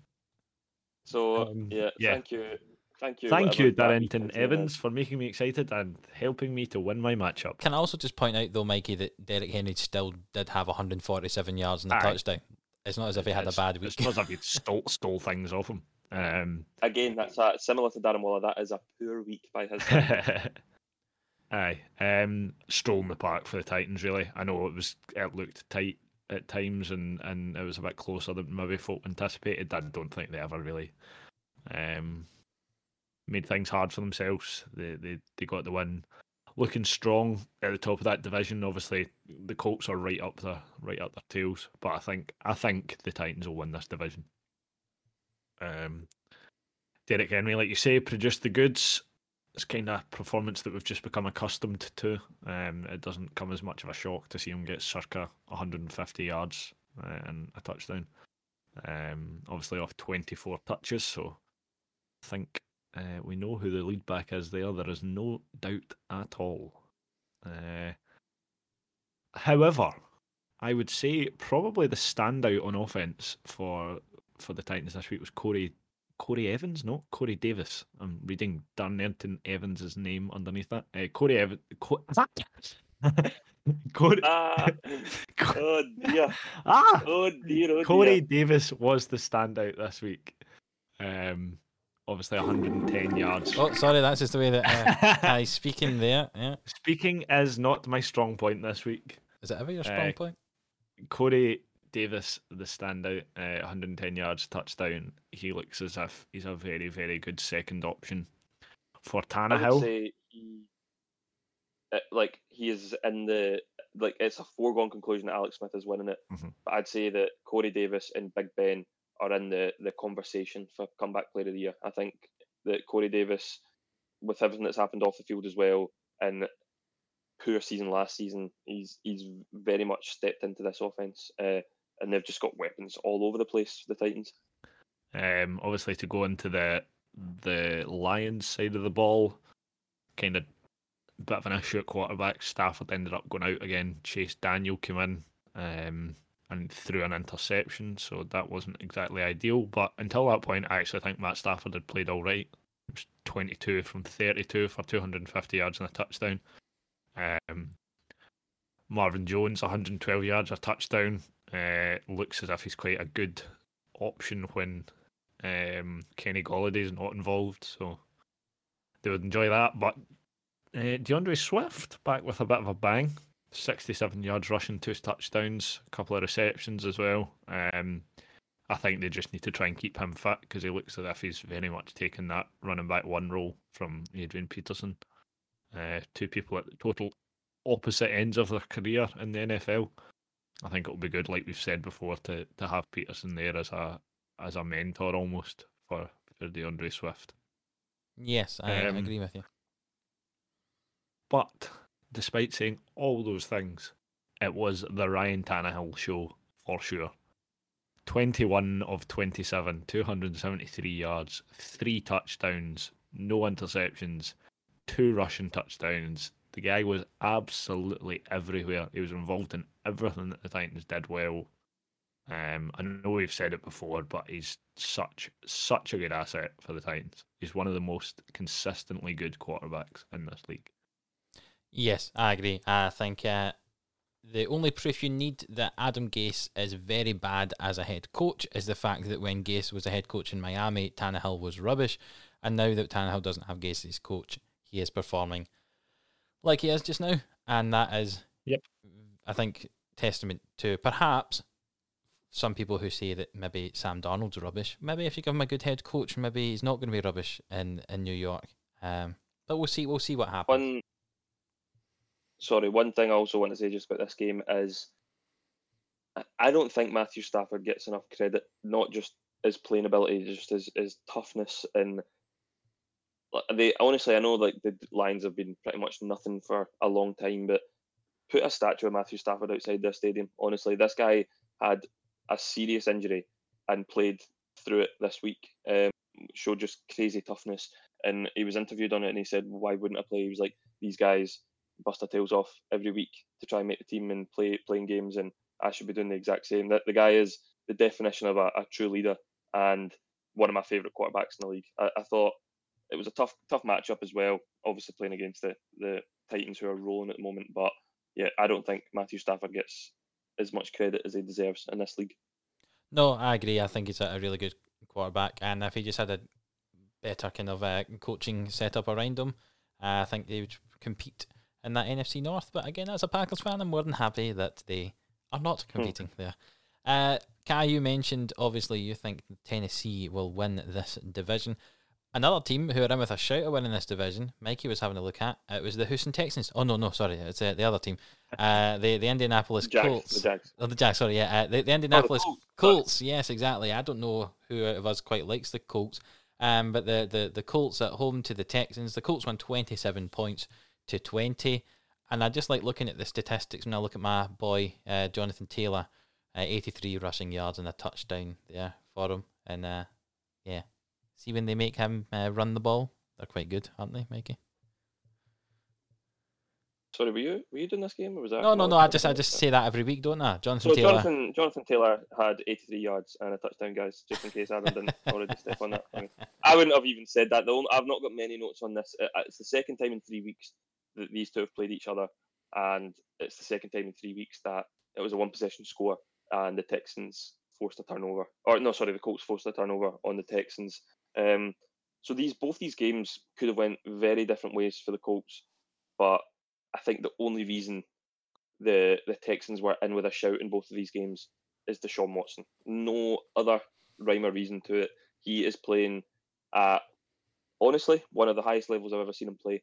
It's just the overall quality of the team is bringing him down at the moment. Um, he's making plays that I've never seen him make before. I thought he was unbelievable. Um, but the Colts doing what a good playoff team should do, and that is kind of cement the win on one possession games because of their defensive unit. Um, Darius Leonard made made the unbelievable play to win the game for the Colts. Um, one thing that I think this is the biggest omission from the Pro Bowl, and that's DeForest Buckner Yeah. not in the Pro Bowl. Yeah, Probably along with um, Darius Leonard, probably the two best defensive players on the Colts, and DeForest Buckner not making the Pro Bowl. I just think is absolutely criminal. I feel for him because he is an unbelievable player for that team and one of the main reasons that they're doing so well this season. definitely has made a huge difference to that D line since coming over, and that's why that's one certainly a major reason why the Colts defense is so good this year.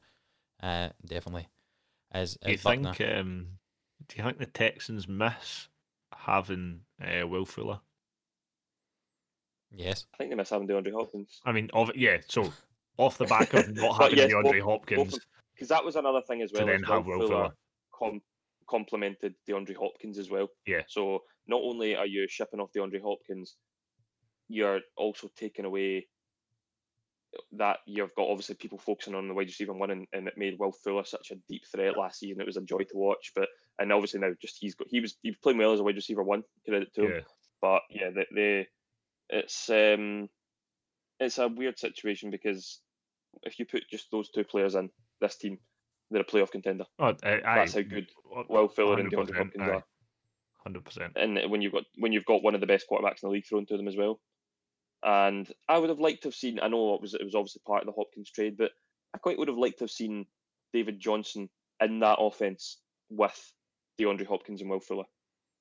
Yeah, That's I know that would never have happened because it was part of the Hopkins trade, but and I know Dave Johnson's a bit older now, but um, I think if if your passing game is so elite at that level, you're going to make holes for David Johnson, and I, I think that would have been very interesting to watch. I mean David Johnson in the receiving game in this game had eleven targets, eleven receptions, and 106 yards, and was the leading receiver. Kind of going back to the days where So he was. the new Hopkins. Yeah, where, where, where, where he was winning people fantasy matchups back in the day when he Yep. he was uh, over a thousand both both sides of the ball. But but yeah, um, Mikey, we were just talking about DeAndre Hopkins there, and you were also looking. I looking. knew, I knew this was going to be a link.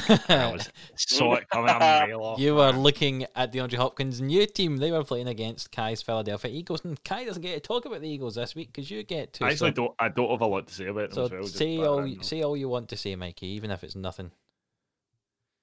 Um, I will. I will give credit to the Eagles. I thought they made a very good game of this. I think this was one of the best games of the week. Um, I said, I don't know if I said it before Jalen Hurts' debut or just after, um, after he won against the Saints.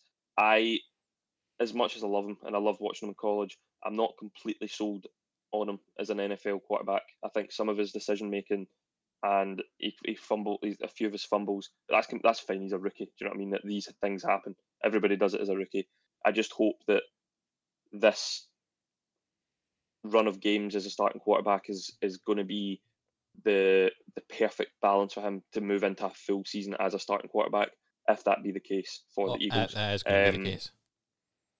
yeah, well, well, I think that's a pretty much a foregone conclusion just now. Um, obviously, they're still kind of playing the Carson Wentz game is oh, we'll announce who's going to start each week, and they've announced they've announced Hurts again. So I think, think they're um, just doing that as more of a morale booster for Carson Wentz yeah, than anything else. Doug else. Pederson this week But, when he um, asked, just outright said he was like, obviously he's my starter.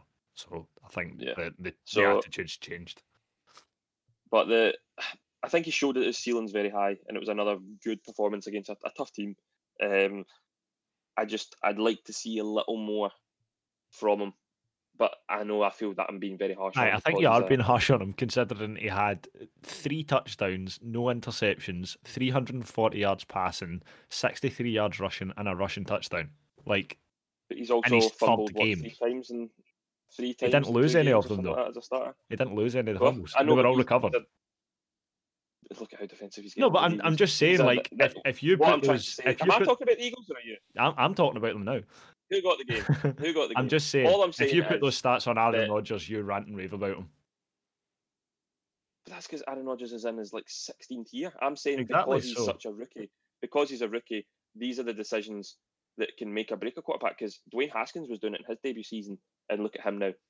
Like, but Kyler Murray was also doing it, and look at him now. This is the thing. This is the thing I'm mentioning. This is what I'm trying to get at is that he is now until the end of the season going to get to that point where the path can go one of two ways, and obviously it can for any player. But I really hope he becomes a good quarterback because I loved him in college, but it's it's little things, and obviously the, the, the Eagles I know have had their injury problems on their O line and things like that. So um, I, I hope he I hope he turns good, and I'm not saying he hasn't been good. He's been great, but I just hope to see those little mistakes because as a rookie, those mistakes can really do a lot to your, your confidence, and we've seen it with quarterbacks over the years that they can end up kind of floundering into nothing. And I really hope, I do really hope that's not the case for Jalen Hurts, but DeAndre Hopkins is relatively good at catching balls. He's all right at it, isn't he?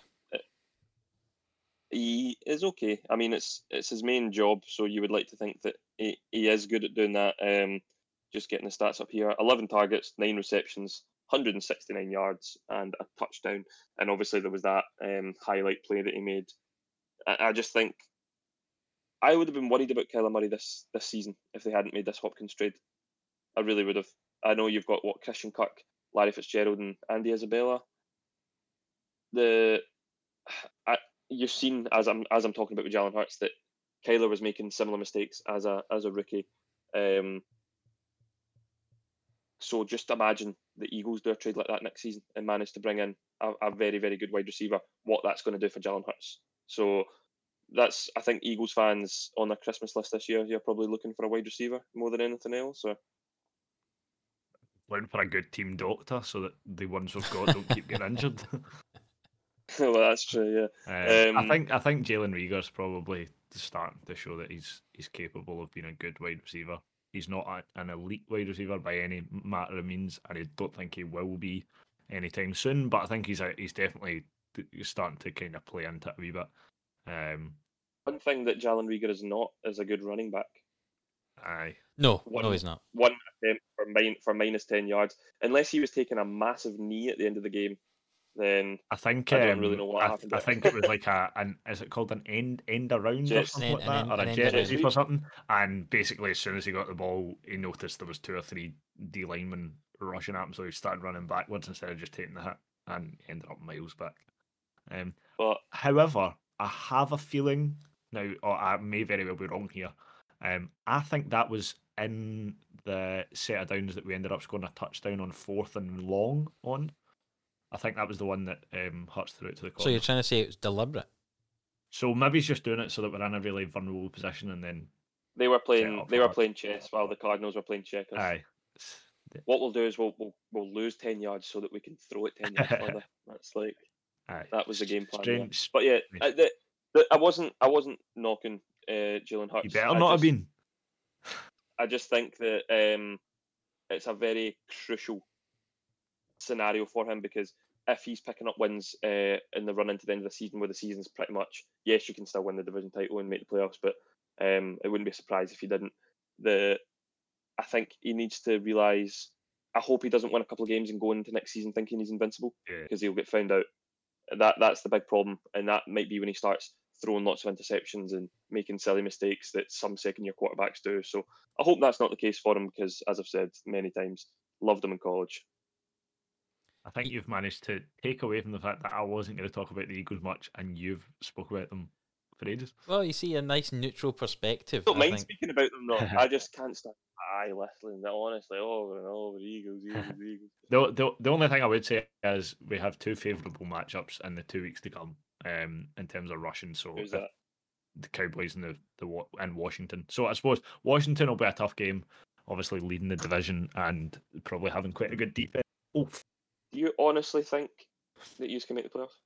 no, I don't think we will. Um, I think even if we win those two games, we still we still won't. Who do you think's going to win this I division? think Washington. Um, obviously, I've not got schedules at hand, but I can probably see Washington win it because I think if Washington win this week coming, um, Plus the Ravens have the Giants yeah. as well. So I mean, Giants lose. Washington are going to beat Washington are going to beat you last day of the season. So if we beat the Cowboys this week, Washington win. I think mathematically we can't. Even if we beat them last game of the season, I don't think we can better the record. Double check. I'm just having a look at but it. You're, you're four. you're first week- four nine and one just now. The Eagles are, and the the uh, excuse me the the Washington football team are six and eight. So you yeah. need So you- if they win this week and we win this week, Use out. we are out of contention for winning the division. But and obviously we're not getting a wild card spot. So yeah, I think if, if Washington win this week, then um, the the last game of the season is just a, a pride thing. But I think that could potentially work in work in Jalen Hurts' favour. Um, but yeah, obviously going into going into Dallas week, so a bit, bit big weight on his shoulders. Um, obviously the last game against Dallas, Carson Wentz didn't exactly cover himself in glory. So nice- I, I I would like to see Jalen Hurts kind of ball out again because I think he did well this week. Right, Um, two questions, and I want one word answers from the both of you before we move on. The Arizona Cardinals are now eight and six. Uh, they play against the 49ers and the Rams in the last two games of the season. Uh, are they confirmed in the playoffs? The Bears are closest at seven and seven. Um, no. No, Mikey. I wanted to use two words just to be an idiot. Yes. yes. I, personally, I Yes, think I think yes, yes. I think they'll get a win against. I don't think the, the Bears are not making the playoffs. No. Uh, if Arizona win one of those games, they go nine wins, and I don't think Bears are going to win the two games. Even though they'll play against the Jags uh, this week, I don't think the Bears will uh, do enough to get. Oh, sorry, sorry. I'm thinking of it as as a like winning the division scenario. Sorry, No. yeah. I think they'll probably get a wild card. Yeah. So we think that the the wild card teams are at the moment they're Rams, Bucs, and Cardinals, but certainly from those teams they're all getting in the playoffs. The three. yeah. Yeah. That's the three. Yeah. Yeah. I thought the Vikings were going to put the Cardinals to it a few weeks ago, but a few key losses to the Bucs and the and the Bears for them. And my second question is regarding Carson Wentz. I have a little narrative, and I'll let you Is he good? No. No, no, that's not the question I was going to ask. My, my, here is my uh, Adams story time. I don't have a drop for it. I need to have a wee drop for it. Carson Wentz had Imagine a his story. had his best season uh, under Frank Reich as the offensive coordinator for the Eagles. Yeah. Reich obviously is now at the Colts. The Colts have Philip Rivers, Yes. who is quite old on a short contract. Do, does Wentz go to the Colts? Yes. Hopefully. I mean, I think that'd be a good sign. Yes. And I know I don't know if they're able to afford it. I'm not quite sure what the cap situation is, but This is what we spoke in a previous podcast. Is that I think they got a one year deal for for Philip Rivers for twenty odd million, and Carson Wentz. They could have if they'd waited a year and waited till this off season, they could have got him for 25 million. So if you'd said beforehand, by the way, you can have Philip Rivers for a season, uh, you can, or you can wait a year and get Carson Wentz. 99% of the population would have said Carson Wentz, especially with the Frank Reich connection. I think this is what's so exciting about the off season in the NFL is that you end up with a massive like quarterback merry-go-round, and if one goes there, then another one goes here, and things will I, change. I left, think it's. I think it's going to be fun this off season. I think this off season might be one of the most fun. But yes. And and I say I say hopefully about Carson Wentz going there because actually as much as he's not been very good this season for the Eagles, and I've I've probably hounded him up too much at times. Um I actually really like the guy. I, he's not I don't think he's done anything wrong in in people's eyes to deserve um been been painted as a bad guy. Um so I would like to see him do well again. I just don't think being at the Eagles is the best place for it. Speaking of the uh, merry-go-round, which will link you, Adam, nicely into the next game, the circle of parity for 2020 was completed with the next game result, which means that one team beat another team, who beat another team, who beat another team, all the way around until the last team beat the first team. Oh right, If that makes sense. Yes, yeah, I understand that. So yeah. I won't I won't run through them all. So like the Rams beat the Patriots, who beat the Dolphins, who beat the Chargers, who beat the Raiders, who beat the Chiefs, all the way around to at the end, Steelers who beat the Eagles, who beat the Saints, who beat the 49ers, who beat the Jets. So the Jets are at the end of this circle and the Rams are at the start. And I am saying that the circle of parity was completed this Be- weekend. yes, because of the, the Jets ruining their chances to get Trevor Lawrence by winning 23 points to 20. We've hinted at it all podcast. Mikey, you're looking at this game as well. Tell us about this whole situation uh, regarding the number one pick. Is this the biggest storyline of the NFL season? I think it is the biggest storyline of the season, to be honest. I th- how how the New York Jets can't even tank properly to get the the Yeah. biggest generational quarterback. I I know you're not a, an Avengers fan, Adam, but um, I know Kai is. There was a, a obviously a, a couple of pictures doing the rounds on social media of Thanos and Gamora, and Gamora says to him, "Did you win?" And he says, "Yes." And he says, "She says, what did it cost?" And Thanos says, "Everything." That is the Jets' situation right now. They've beat the Rams, but at what cost? And I'm not just talking like this is what I've got on my notes here. This isn't just, and this is no disrespect to these three players that I'm mentioning. This isn't Myles Garrett with a number one pick. This isn't Kyler Murray or Joe Burrow with the number one pick, who are franchise players. This is Trevor Lawrence, the biggest college prospect of all time, I would say, maybe besides Peyton Manning, honestly. This guy is a franchise changer. He is a bona fide leader. He's a bona fide winner. I think until LSU lost to, eh, sorry, to Clemson lost to maybe LSU in the semi-finals or the final of the, the college football uh, playoffs in the national championship. I think Trevor Lawrence was undefeated in his three or four years at high school in his two years up until that loss at college. I think he's only lost three games total in high school and college in his whole career.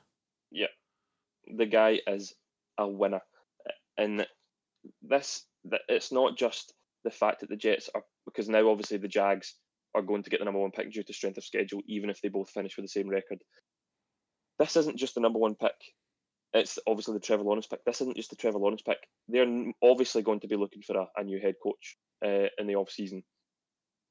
If you go to head coaches and say, by the way, here's what we have planned, Jets head coach positions available, and you also have the number one pick in Trevor Lawrence, compared to listen, we've got the second pick in the draft, and you we want you to be the head coach. A lot of, a lot of coaches aren't going to want to take that job at the Jets with what's been going on in the last couple of years if Trevor Lawrence isn't going to be there. There's no chance, not a chance at all. You're going to have ten times as many suitors for the Jets if Trevor Lawrence is in play, and probably even now for the Jags if they're going to look. I don't know if Doug Marrone's going to stay there or what. So, the, it's their biggest loss of the season and their first win of the season. It's ridiculous. Um, and the one thing that, that I've got down is the Jets team. They're not gonna like players like Sam Darnold, Bryce Hall, who got an interception, Quinnen Williams, Marcus uh, Marcus Maye, who was a 2017 second round pick, who broke up the pass on fourth down so that they could get victory formation. These players aren't going to think, oh, the Jets want to tank this season because they're going to bring in our replacements. So I'll, I'll do I'll, I'll lose these games for them, even though I'm probably not going to be here next year. They are fighting for a job on another team. Yep.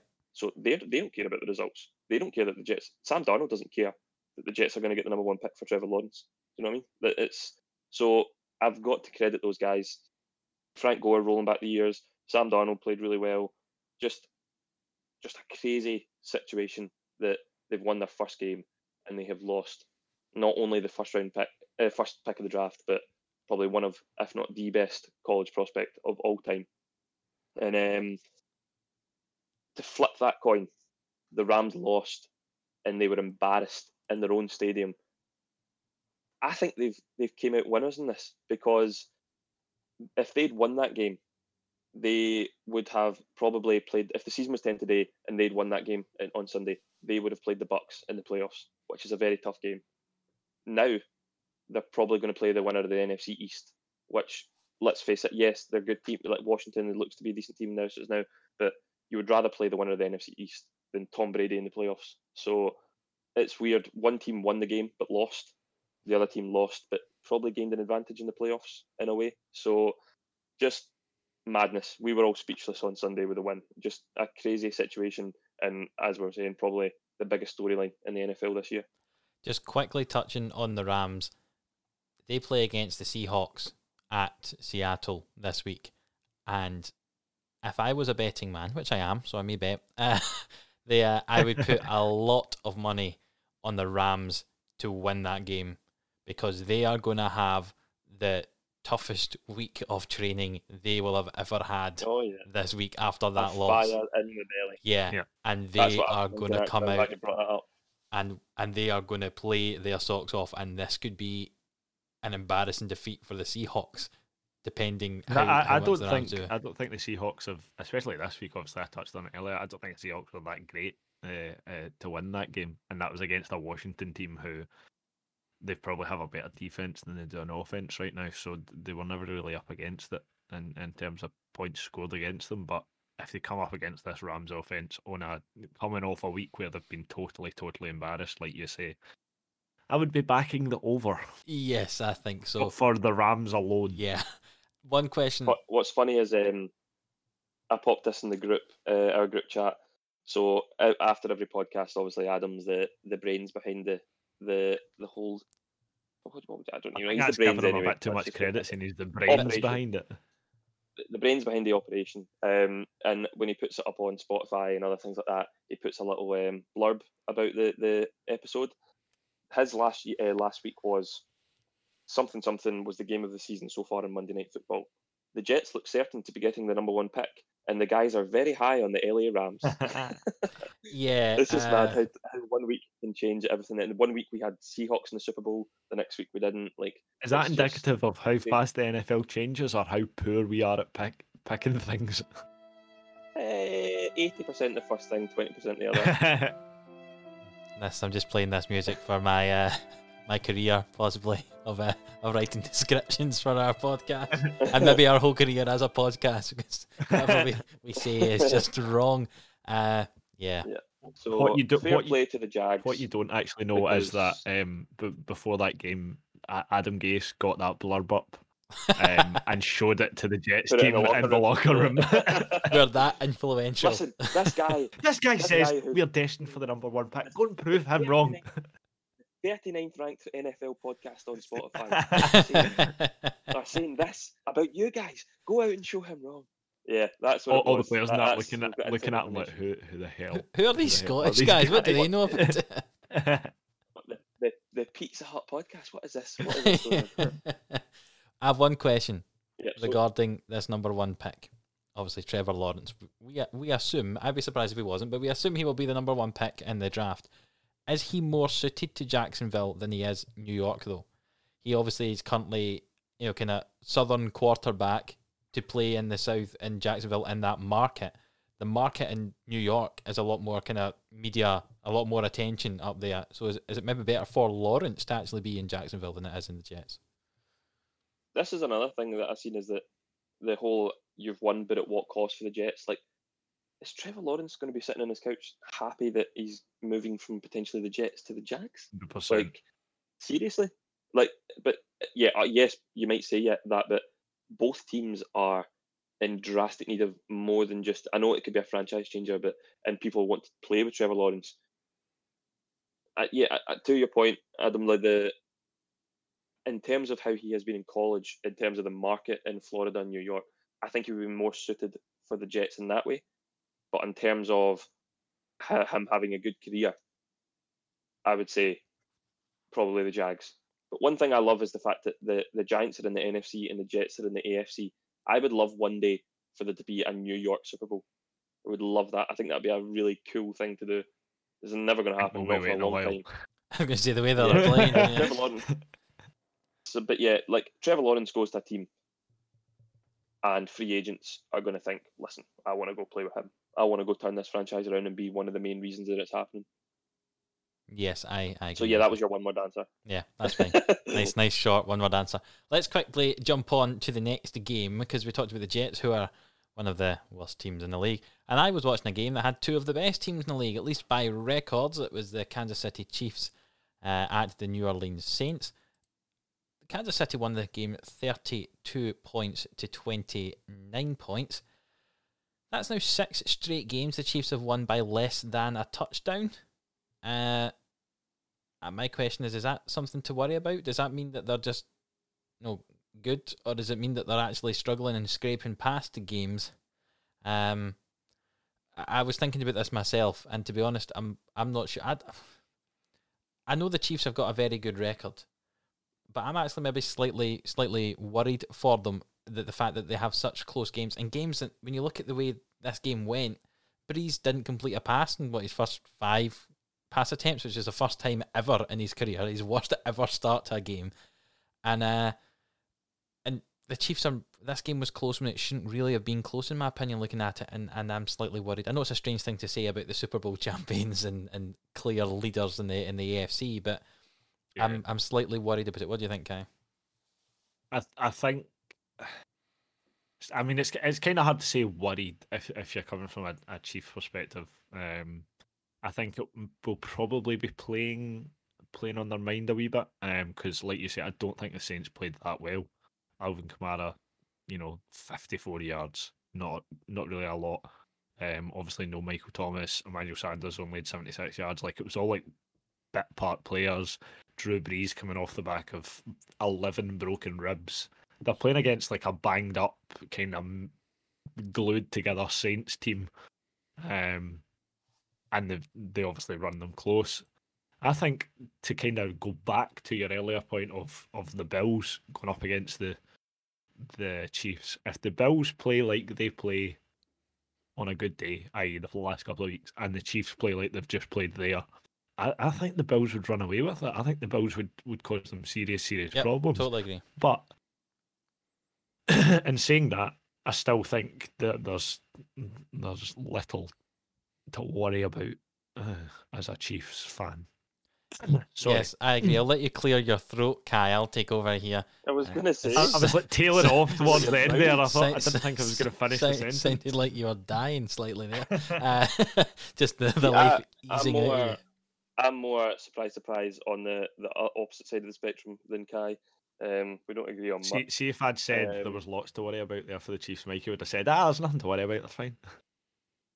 The that I might, I mean, I might not even been listening to you there because I, I, I don't think the Chiefs have much to worry about, and I also think weirdly, the Saints didn't play too bad, all things considered, in this game. I think the yes, you were up against the Chiefs and Brees was coming back from the injury, but I thought the the defensive side did as well as they could against that Chiefs offense. I think Kelce was kept quiet. The there was a, a few plays which I mean Cameron Jordan deciding to throw a punch in the middle of a play was just Oh. absolutely ridiculous that got him ejected.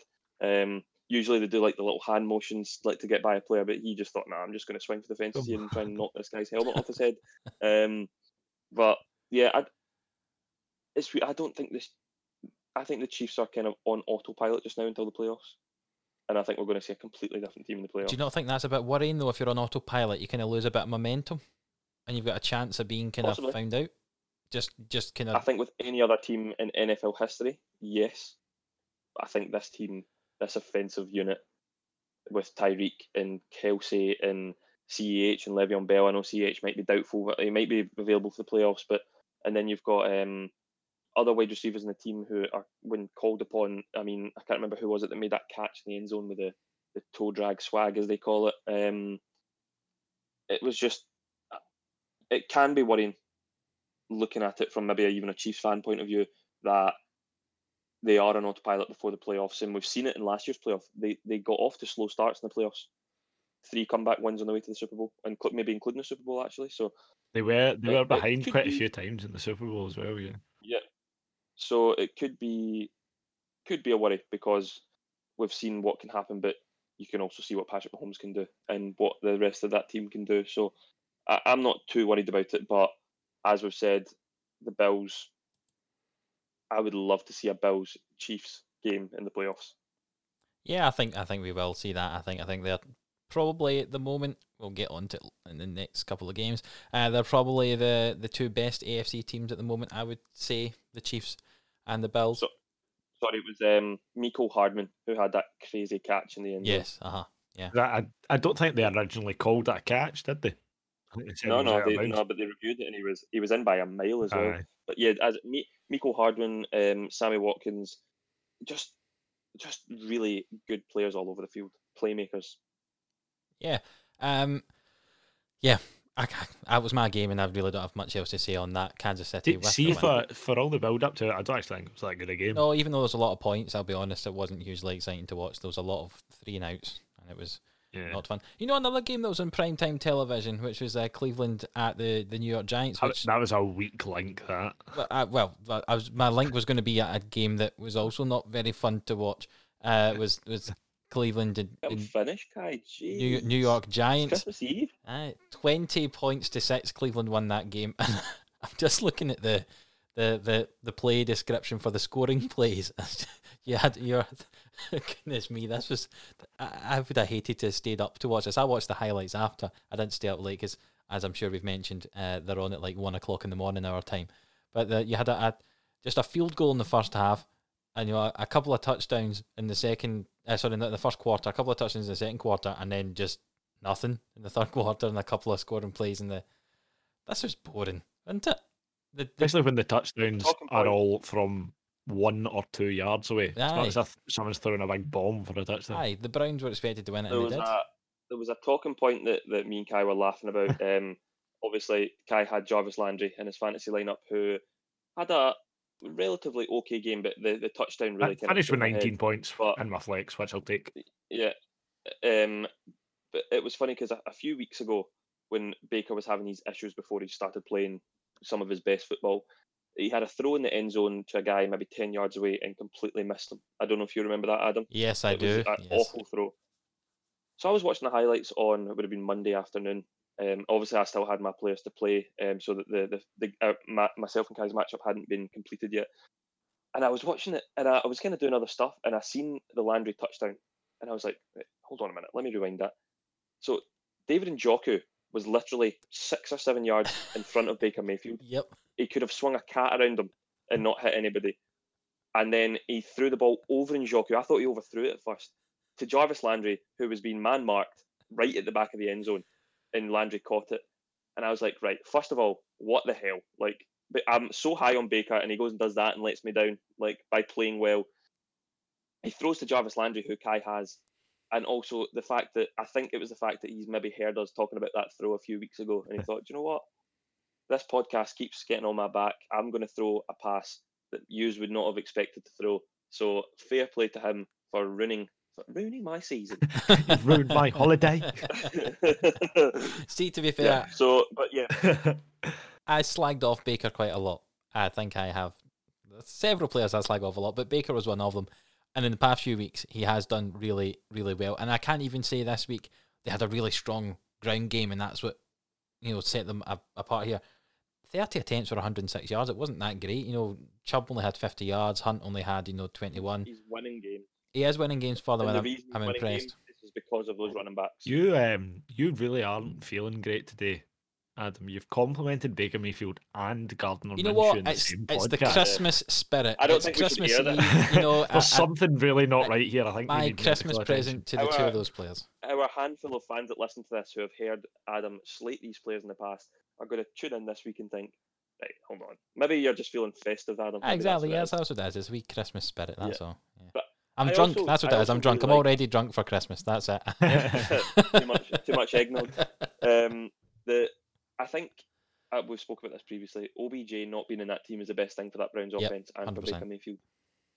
I think Landry is could be the with the way this offense works. I don't think he could do it in another team. Is a good wide receiver one because of the run game. Yeah. I like. I keep getting this name wrong. Is it Peoples Drew? Or Peoples Jones. Jones. Peoples Jones. every week. Peoples Jones. I'm going to call him Drew. Drew Peoples Jones. That's what I'll call him. Uh, and Higgins as well. Um, Austin Hooper and Joku. There's there's playmakers there as well. And if Baker keeps playing like this, this is my. I I wouldn't even play the music because I don't even think it's an outlandish claim. It's just a, a claim of sorts. I think the Browns are going to win the AFC North over the Steelers. Make his outlandish, make his outlandish claim of the week. I think. Uh, Yeah. I think you could be right. Um, if if the Ravens hadn't been swept by the Steelers this year, this is another segment of my claim. If the Raven if the Ravens hadn't been swept by the Steelers, I think the Steelers would have finished third in their division. Because the Browns will beat the Jets and Steelers to end the season, I think. And the Steelers will lose to the Colts and the Browns, which means that um, the Ra- the Browns would win the division. But then if the Ravens win their two games, the Ravens and the Steelers both end on 11 and 5 records. Uh, but obviously the head to head puts them in Yeah. second place. So, yep, uh, from what I've seen, and we'll obviously get to this uh, with the next game, the Steelers should be finishing third in that division because I, I think if they cross paths with the Browns or the Ravens or other teams in that AFC, they are going to lose. just to um, kind of come back a wee bit to your point about OBJ, uh, I was just curious to to look and see. Uh, I can't remember exactly what week it was OBJ went out injured, but obviously it was it was a good few weeks ago now. Um, Jarvis Landry went the first eleven weeks of the season without a touchdown, and really didn't have that many great games. Essentially, especially from a fantasy perspective, I think his highest in any of that time was fifteen points. Since then, he's had a 30 point game, a 21 point game, a random 9 point game, and then a 20 point game again. He's had a touchdown in three of those four weeks. Like you say, Yeah. Jarvis Landry and the Browns are better off without OBJ. Do you know a team who could do with a kind of star receiver like Odell Beckham Jr. Some guy that can't drop the ball. Well, well, well. aye, so- so a, a team who could who could do with a star wide receiver, Odell Beckham Jr. is the New York Giants. I think. Uh, I don't know if they've ever had him before, but uh, but they could definitely do. If if I was a Giants in the draft, I would be drafting a wide receiver. So I think I think they definitely lost that trade by trading away OBJ. I know he didn't want. I think he, The- he didn't want to stay, did? Because they were struggling. But the fact that that OBJ is still perceived as a superstar and an elite wide receiver, which I maybe wouldn't call him anymore. I don't even think I'd maybe have him in my top ten, and he's quite injury prone of late. But still, you will get a lot of capital in return for OBJ, no matter was who his it is. name, I think, more than anything. I Yeah. think his What, reputation. what you'll get is what I think what the Browns need to do is ship him off to a team for help for Myles Garrett and co. And I think you could have a really, really big problem in the AFC next year if if they if they if they that's a big if obviously if they get rid of OBJ and if they do if they handle this correctly, the Browns could be an, a, a really big force in the AFC. Yes, I agree. Uh, Sean Flynn, I hope you look forward to that after all your years of hurt. Hmm. Um, Sean's reasoning for picking the Browns, just to, I remember we were in the pub once and he just got into NFL and this was the season that the Browns finished 0 16. And he was like, you know what? I'm going to support the Browns because it can't get any worse. And fair play to him. I'll give him that. You've picked most people. I picked the. I started supporting the Packers because of the Super Bowl, the Super Bowl win in 2011, and we haven't won one since.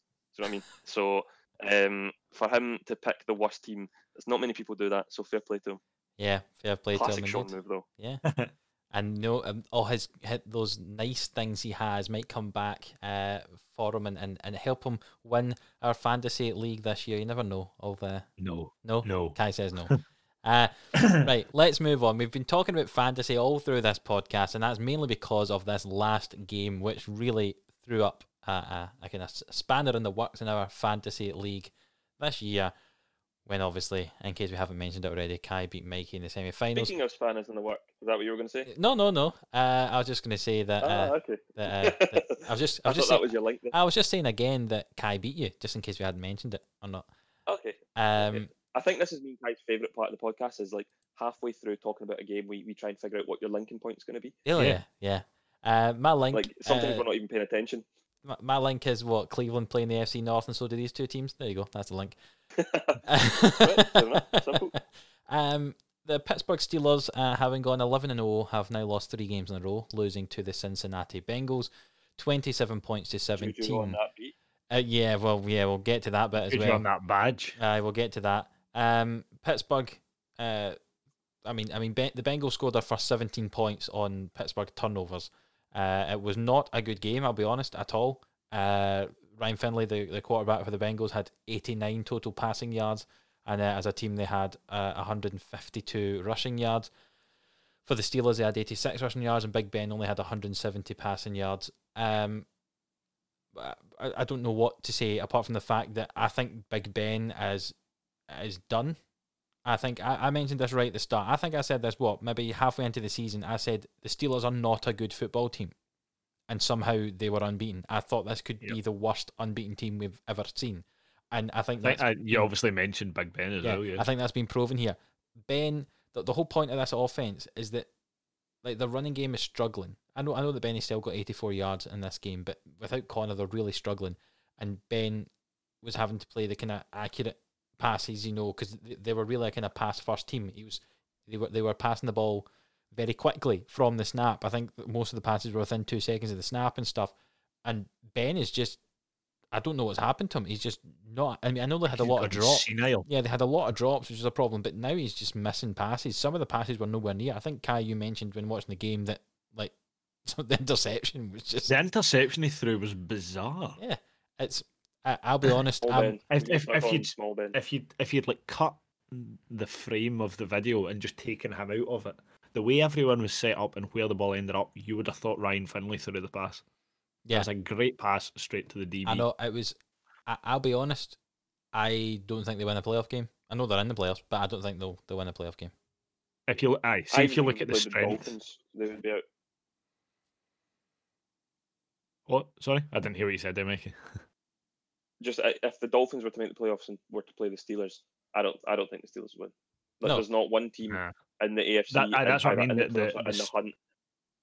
The strength of that AFC is is what will kill the the Steelers. I think they just they don't look like winning against anyone, as you can see by getting beat by the, the third worst team in the NFL at the moment. Um, but they certainly won't be winning a game against the likes of the Colts, the Titans, the Chiefs. The Dolphins, the- the, Ravens, the, the Browns, Dolphins. who, whoever. Aye, nobody. you could you could probably pick ninety percent of that AFC, and and I think they would beat them. Yeah. Um, this was very, very bad for them.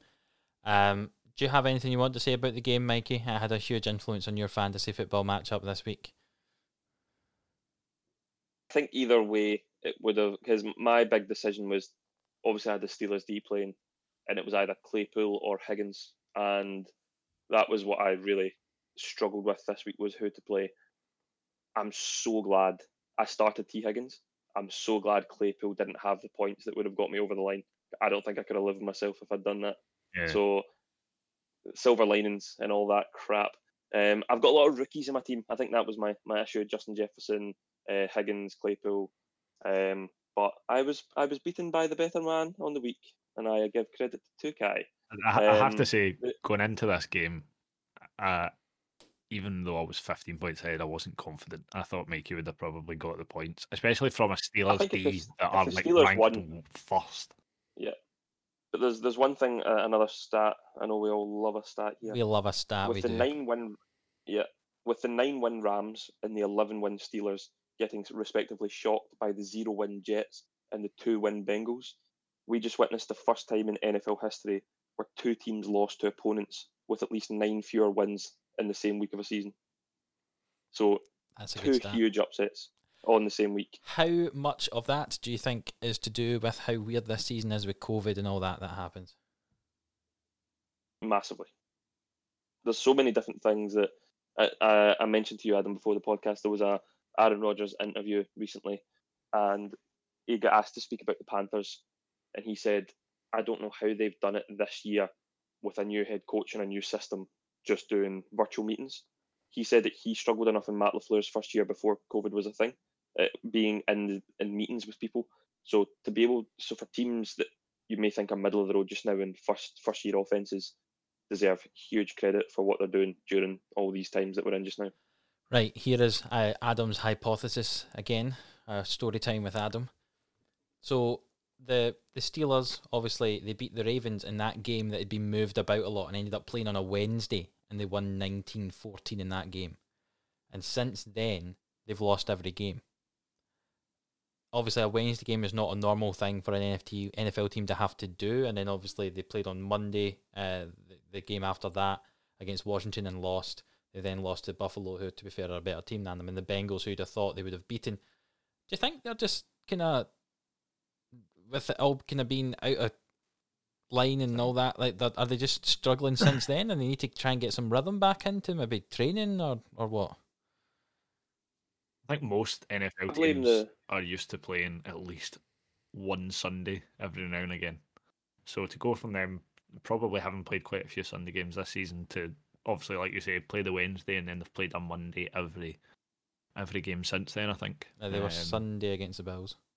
Sorry, Sunday against the Bills. So aye, it's a bit it's it's a bit all over the shop. Um, you know what old folk are like. People at Big Ben, he's probably got a schedule for the week and he gets himself into a routine. So you put his routine out, he's done. Um, Probably mistaken his his, his Aye, and that, like on the he- Wednesday. everything's all over the shop. He he's just all over the shop. He needs a he needs a reset. Um, aye, I just I I th- I think the Steelers had overachieved being um having what were they 11, 11 and 0 0, before yeah. they, they lost their first Oh, game. Um, I think they'd overachieved getting to eleven and 0. I think that there was too many games where they probably not deserved to win. Notably, the the second game against the Ravens, where really they were playing a second string Ravens team Yeah. uh, and even at that they struggled. So yeah, I don't think we realise how big a part structure is to teams in the NFL with what they do on set days every single week. And even if a team's playing on a Sunday onto a Thursday, it, you can you know not just in terms of rest period, it's just such a massive thing in terms of organisation. So for that game against the Ravers to be uh, the Ra- Ravers, the Baltimore Ravens. strobe lights and everything, Lamar Jackson and the Jackson Five, big rave going on. Um, uh, the Baltimore Ravers, I'm sticking with it. I'm sticking with it. I like that. So the game on Wednesday against the Baltimore Ravers, the I think through maybe not this game against the Bengals, but the next game or two after that would have definitely put that in a bit of a, an organisation turmoil. But the Ravers, the Ravers game was a a big factor in the season, but I never thought they were going to finish the season 16 and 0, and I thought the Ravers would have beaten them at least once. Kai is, is still laughing away for anyone. Kai's thankfully I'm gone. muted his mic. I've just got an image of Lamar Jackson and see those like bright neon Glow t-shirts sticks. with like glow sticks and like the, the smiley face in the front of it, like a street rave thing. Oh. Big tie dye thing. I was trying to think if The we could. Baltimore Ravers. I think a Maybe- group of ravers would probably beat the Steelers right now. To be fair, Maybe Washington should change their name to that. The Washington Baltimore- uh, the Washington Ravers. Washington Ravers, yeah. Need to make sure there's no like con- connotations behind that they might get told off for again. But uh, aye. goodness me, what a way to finish our 16 game analysis by talking about the Baltimore Ravers. There we go. That's uh, maybe we'll do None a, of us have done well with maybe- speaking. maybe today, we'll do a, a whole episode where we rename all the, the football teams based on dancing. Yeah, that could new be team called the, the Baltimore Ravers with head quarterback Joby Brissett. Jovi Brissett. That's a, a lovely throwback, Mikey. A lovely throwback. Um, let's have a look at uh, at, at our kind of playoff picture. We like doing this now. We're getting right into the nitty Yeah, this is gritty. exciting. Two now. games to go. Where uh, the playoff picture is actually looking a bit more like it will actually look like, and uh, and hopefully, uh, Mikey has the, the right teams in the right place this week again, and we'll uh, we'll It was weeks ago and you're still holding it. Oh, hundred percent. Yeah, definitely. Uh, what what what are we going to do? AFC or NFC first, Mikey? You're in charge here. Um, I'll pick the AFC because there was a few changes in terms of the seedings. Righto. So Chiefs obviously still staying the number one spot, but now the Bills are the number two seed. So you've got the seven Dolphins at the two Bills. Bills. Bills. Two two Bills. Two Bills sounds like a rap group. Two Bills and the Baltimore Ravens. um, the number six Colts at the number three Steelers. Colts. Colts. The number five Browns at the number four Titans. Titans. Now that is a tough game because the Browns embarrassed the Titans last time round. Uh, but I would pick the Titans. I think. The Titans were a So I've point to prove, say. I would say. Not not had a say in any of this. That's fine. Cool. You're Um, only there for the so you've tiebreakers, now Mikey. You're only the- there for the tiebreakers. just here to, to fill the fill the numbers. So you've got the number six Colts at the number one Chiefs. Ooh, I I think Chiefs. I'd go I think Colts. Chiefs having a week of rest. Um, obviously getting the the bye for the first round. I think after a week of rest, I think they'll probably win that one. And I also think that the Colts will have, regardless of the if they win against the Steelers, it will be a quite a hard fought game Yeah. in terms of physical. So Mikey gets a decider and he picks the Chiefs here, does he? Because I picked the Colts. Oh, you picked the Colts, I'll pick the Chiefs. Yeah, hundred percent. Um, and then we've got the number four Titans at the two Bills. I love that. That's a great game. that is a cracking game. I'd fancy the Bills though. Yeah, I think against uh below par Titans defense, I think the Bills. I think the Titans rely too heavily on Derrick Henry. If he doesn't get it going, They struggle. Tannehill forces forces plays that he doesn't need to force. So yeah, Yeah, Derrick Henry Bills, doesn't have to have an amazing game for the, the Titans. He just needs to have an adequate game. But if, if Henry doesn't do anything at all, you know, like like properly shut down, it's a real struggle for the Titans. Yeah. So it's the Buffalo Bills at the Kansas City Chiefs. The matchup we've been talking about. I personally, I think the Bills would win that. I, I, I think I need to stick by what I said earlier. I think the Bills. I would have said the Chiefs because I just think that why write them off when they've literally only lost I'm one game in the last no, season and a half. I'm, I'm not writing them off. I, I still think they're a very, very good team. But like we've said, momentum is massive in the NFL. The Bills, the Bills and are think are one Kyler Murray hail mary away from winning what eight games in a row or something like that. Yeah. Uh, okay, so the, the Bills are in the playoffs. Um, now we've got the number seven Cardinals at the number two Saints. Two Saints. That's kind of another kind of like That's an R and B group, yeah. That's a like new. boys to men Aye, kind I was going to say, yeah. All Saints. That was a group, was it not? thing. showing your age there, Adam. I know. so Is seven that Cardinals at the two Saints. We need to name one of Um, these teams Groovy Amanda, do we not?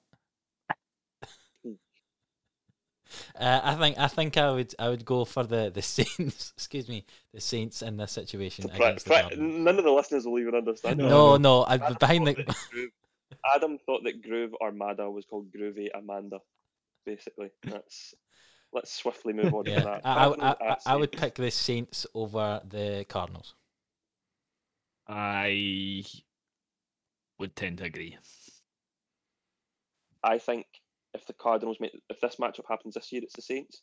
If this happens next year with playoff experience, the Cardinals win it. Yeah. I think the, the lack of playoff experience is massive. Um, six bucks. Six bucks is another one. Ah, I was gonna At say we're the making all these names. At, at the At the number Seahawks. three Seahawks. Uh, yeah, I think I'm gonna go with the Bucs on that one. I think I'd pick the Bucks as well. Number five Rams at number four Washington. Rams. Uh, I, I, yeah, Rams. Yeah, Is that a question? If it was the Eagles, now I would have to side with my team, but it's not going to be the Eagles. this matchup that seems to be appearing quite a lot in the in the playoffs that we do. The six bucks at the one Packers.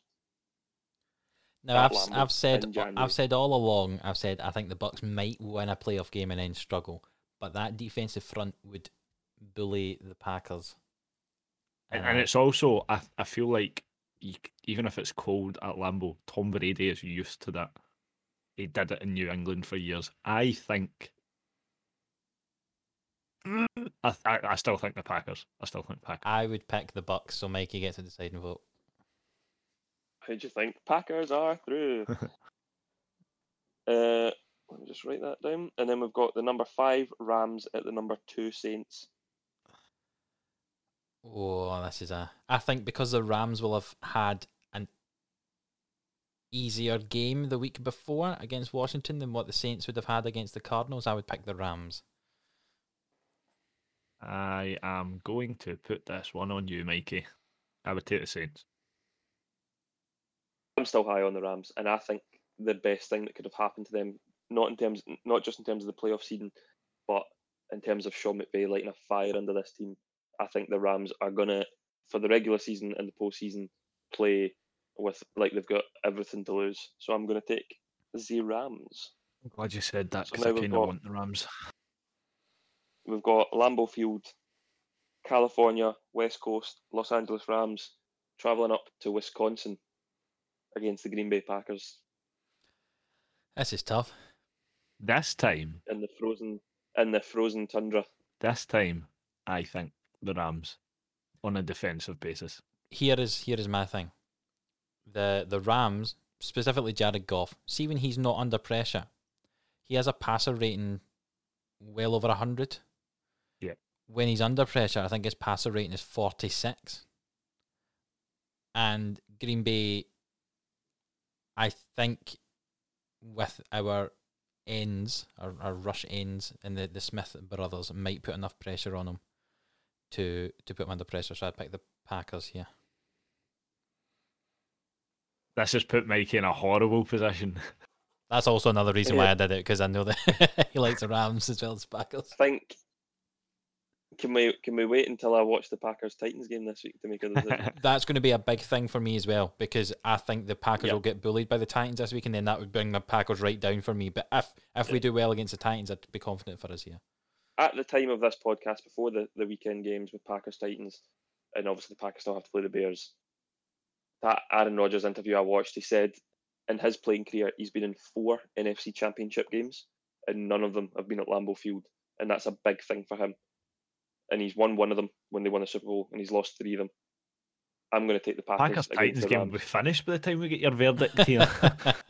I, I'll take the I'll take the Packers just because.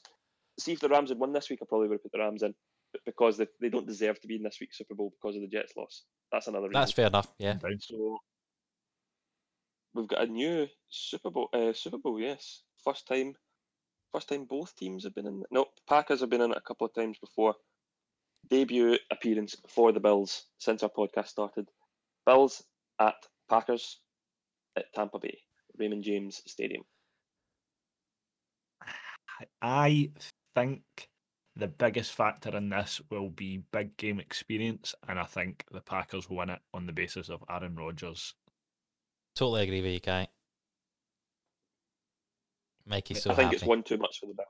Yeah. I didn't also have the, but I, had, I would have said the Chiefs in the Super Bowl. So Don't get me Chiefs wrong. went through- I hope the Bills get to the Super Yeah. Bowl because then I think the Packers might win. If if the Bills get to the Super Bowl, I think that it might. if it's Chiefs Packers, you would have yeah, thought Chiefs. I think probably Chiefs. oh, the Chiefs. The Chiefs I should beat the th- I- I- Packers hundred percent. But I think if the Bills So- get there, I I can see. I think it might just be too much for them. I think the occasion probably might get the better of them. But I hope I'm wrong because then I have a massive one up on both of you by saying the Bills earlier this season. So Titletown gets another title. Packers win in week 15. Could it could it be Aaron Consensus Rodgers' swan song? No, I think he's got. I think he'll want to defend that crown again. Yeah. And the I one after that, and the he's one after that, and then they win five in a row. I honestly think he's got. I think this after this year he could have another two. I, I mean, I, sorry, this I mean like swan song in Green Bay. year. No, he's he's staying. If San Francisco If you come win a Super Bowl, you're not gonna. You're not gonna say, "Oh, hey, John Love," when you come. I think I think uh, pa- uh, Packers. I think Rodgers might want to finish off, as you say, uh, Kai in in uh, California. Obviously, that's where. like so, so if he if he wins another Super Bowl, uh, or if he wins the Super Bowl with the Packers, right? So he's got that tick. Do you think that's an ideal time to go? There you go. I've left you with this. I'm going to go back where I'm from. Go back to my roots and give it a couple of seasons. I think them I think he'd, he'd defend it and then go after and that. then do it. Yeah. Right. Yeah, I say no because I don't think we really understand how much this guy loves Green Bay. Oh no, I'm I'm I know I'm not doubting California. that. Aye, I'm not doubting Yeah, that. so I, I think I think that that's his home, and I think he wants to retire there and let, spend his spend his years just going out building igloos with Brett Favre. Oh no, no, totally disagree. He wants to go to the nice sunny beach in California where it's warm. That's the reason Brady didn't retire uh, in New England. He went down to That's Florida. true, yeah. So that was He'll have a uh, holiday home in Lam- in Green Bay. in Green Bay, aye. right, right in the middle of Lambeau Field in the, in the centre, centre line. yeah, he'll be, he'll be allowed if he wins as a Super Bowl this Oh, year. definitely. Right, so that is us. We've now got the Green Bay Packers winning there. That's a, a new winner, isn't it? They haven't won before, Mikey. Yep. Yes. Very First time. interesting. We'll move on to predictions, which Mikey looks after as well. Uh, and we'll see how we did this week. Because I have a feeling uh, some of us might not have done too well. But uh, that's our two minute warning, and we're on to our predictions. We've decided we're not doing this for the. Well, we're not counting it in the league table for the playoffs. It's just for the regular season, so we only have a couple We'll of weeks left after this. one. Yeah, so so let us know how we got on this week, Mikey. Are you ready? Let's go. Yes. So What's your usual? Usual? Oh no, it usually comes at the end. I'll wait. Yeah. Um yeah, we- we'll get to that at the end. Yeah. Uh, the the Chargers uh, beat the the Las Vegas Raiders. Clean sweep for we all picked Raiders. All right. Well, that was good. Yeah, I think we need to stop doing that. Similar to like we need we all need to stop uh, going for the Falcons because they kept annoying us as well. Uh, Buffalo beat Denver. We all had the Bills. Yeah. Green Bay beat Carolina. All had the Packers. Yeah. Dallas beat San Francisco. Adam, you are the lone wolf. You picked the Cowboys. Aye, that's I'm a genius at selecting picks. I'm sure I've got none of the other ones like really wrong later on. uh, Seattle beat Washington. Clean sweep for Seahawks. Yeah. Uh, Chicago beat Minnesota. We had the wrong sweep. We all said the. Vikings. Miami beat New England. We all said the Patriots. Yeah, I think with all the injuries for Miami, I think. Aye, I yeah. think yeah. Uh, Baltimore beat Jacksonville. We all had the Ravens. Tampa Bay beat Ravers. Ravers. Yep. Disco Ravers. Uh, Tampa Bay beat Atlanta. We all had the Bucs. Yeah. Uh, Tennessee beat Detroit. Um, we all had the Titans. Good. Uh, the Colts beat the Texans. We all had the Colts. The Cardinals beat the Eagles. I was the lone wolf on that one. I had the Cardinals. You two boys had the Eagles. I have justification for that, Adam, because it's my team. Why on earth did you pick the Eagles? I, I thought Hurts might do do something again. I, th- I thought he was all right against the Saints. I'll be honest. you were nearly right. It was a close game. Exactly. Now I'm about to say this, and you're not going to believe me. I was very tempted to put the Jets to beat the Rams, and thought, no, that's stupid. That's not going to happen. Because Shut well, look at some of my other selections. I don't normally always pick the team that's going to win all the time. I had Was uh, against the grain. Aye. Uh, I had Washington when they won a game against a team they shouldn't have. I'm sure I picked Washington in that. But uh, nonetheless, the Jets did beat the Rams. I'm assuming none of us picked them in the end. was that. Yes. Uh, Kansas City beat New Orleans. Adam, you were the wrong lone wolf. You picked the Saints on that one. Yes. Uh, Cleveland beat the Giants. We all had the Browns. And I'm assuming we all had Pittsburgh to beat the Bengals. Stupidly. Yes. So how does that leave the standings for this week? And in total, because we're fairly close, I think you'd maybe pulled away slightly, hadn't you? There was a tiebreaker this week. Oh, we never picked tiebreaker players. We did. We picked quarterbacks. Don't worry. Yeah, What we did we picked we pick? picked tiebreaker players. Behind the scenes, in case no one knows, we we pick I forgot players. Shows how yeah, much it means to Kai. Yeah, Shows how much it means to Kai there. That, he, that I like that. I like that passion there. Um, so out of sixteen, Kai had nine out of sixteen, and myself and Adam had ten out of sixteen. Oh, my! I wouldn't even have mattered if we hadn't picked one. I mean that was a, a very very poor So- performance from all of us, wasn't it? Kai, for what it's worth, you had Tua, who had eighteen point seven fantasy points. Um, yeah. So thanks for listening, everybody. Um, Oh yeah. So how how did we do? How, how So was that it? would Mikey? suggest that potentially. Adam had Baker Mayfield, who Oh. had twenty point nine eight points, that was all right. and the winner with Derek Carr, who got 2.12 points, is not me. It is Adam that wins this week. I you know what didn't- that is? That is karma for you telling me to use Derek Carr that week. That has just come full I mean, circle. He's fairness, going, like, I screw you, Mikey. I'm going to do you as well. So I, I made up this game, so I made up the rules as well. So if your player gets injured, you get the points of the replacement. And I had Mariota, who had about 27 points. Oh, yeah, So yeah. winner is me. I Yeah, am that seems- that no, seems fair. Adam wins this week. So the totals in third place, with five bonus points included, is Adam on 118. Still in last, even with all those bonus points. Kai in second place with 119. my God. And I'm in first place with 122. Now, Mikey, you, you usually have like Just a like wee, in a wee catchphrase. Just like in the, I can still, I can uh, listen, I can still do it. Just like in the English league, that we're not just in, like in sleeper, that, and just like in sleeper that you're in, that I tanked in. and just all, just like all those winning leagues that I've had in the past. Ah, right. Okay, so we're going for history now. I mean, is history not the biggest part of sports? Is that not why they do it? if you look So, back, yes. you'll if you look back, you'll never look forward. But yes, exactly. first place. First place, Mikey, 122. Second place, Kai, 119. Third place, Adam, 118. Tell you what, by the way, Asterisk. it is very tight going into two weeks of the season. 32, 32 games left, and with the way it went this week with upsets, it's it's gonna get it's gonna get good. The hardest week will be the last week because teams start resting players and stuff. So Yeah. Yeah, that will be Who very interesting indeed. Do you have anything else to say, gentlemen, before we say Merry Christmas and goodbye and move on? Well, that's I was just about to say that. Yes, Aye. Mary. I will. I will say something. I just want to wish Kai and Sean the best of luck oh, aye. in the fantasy final.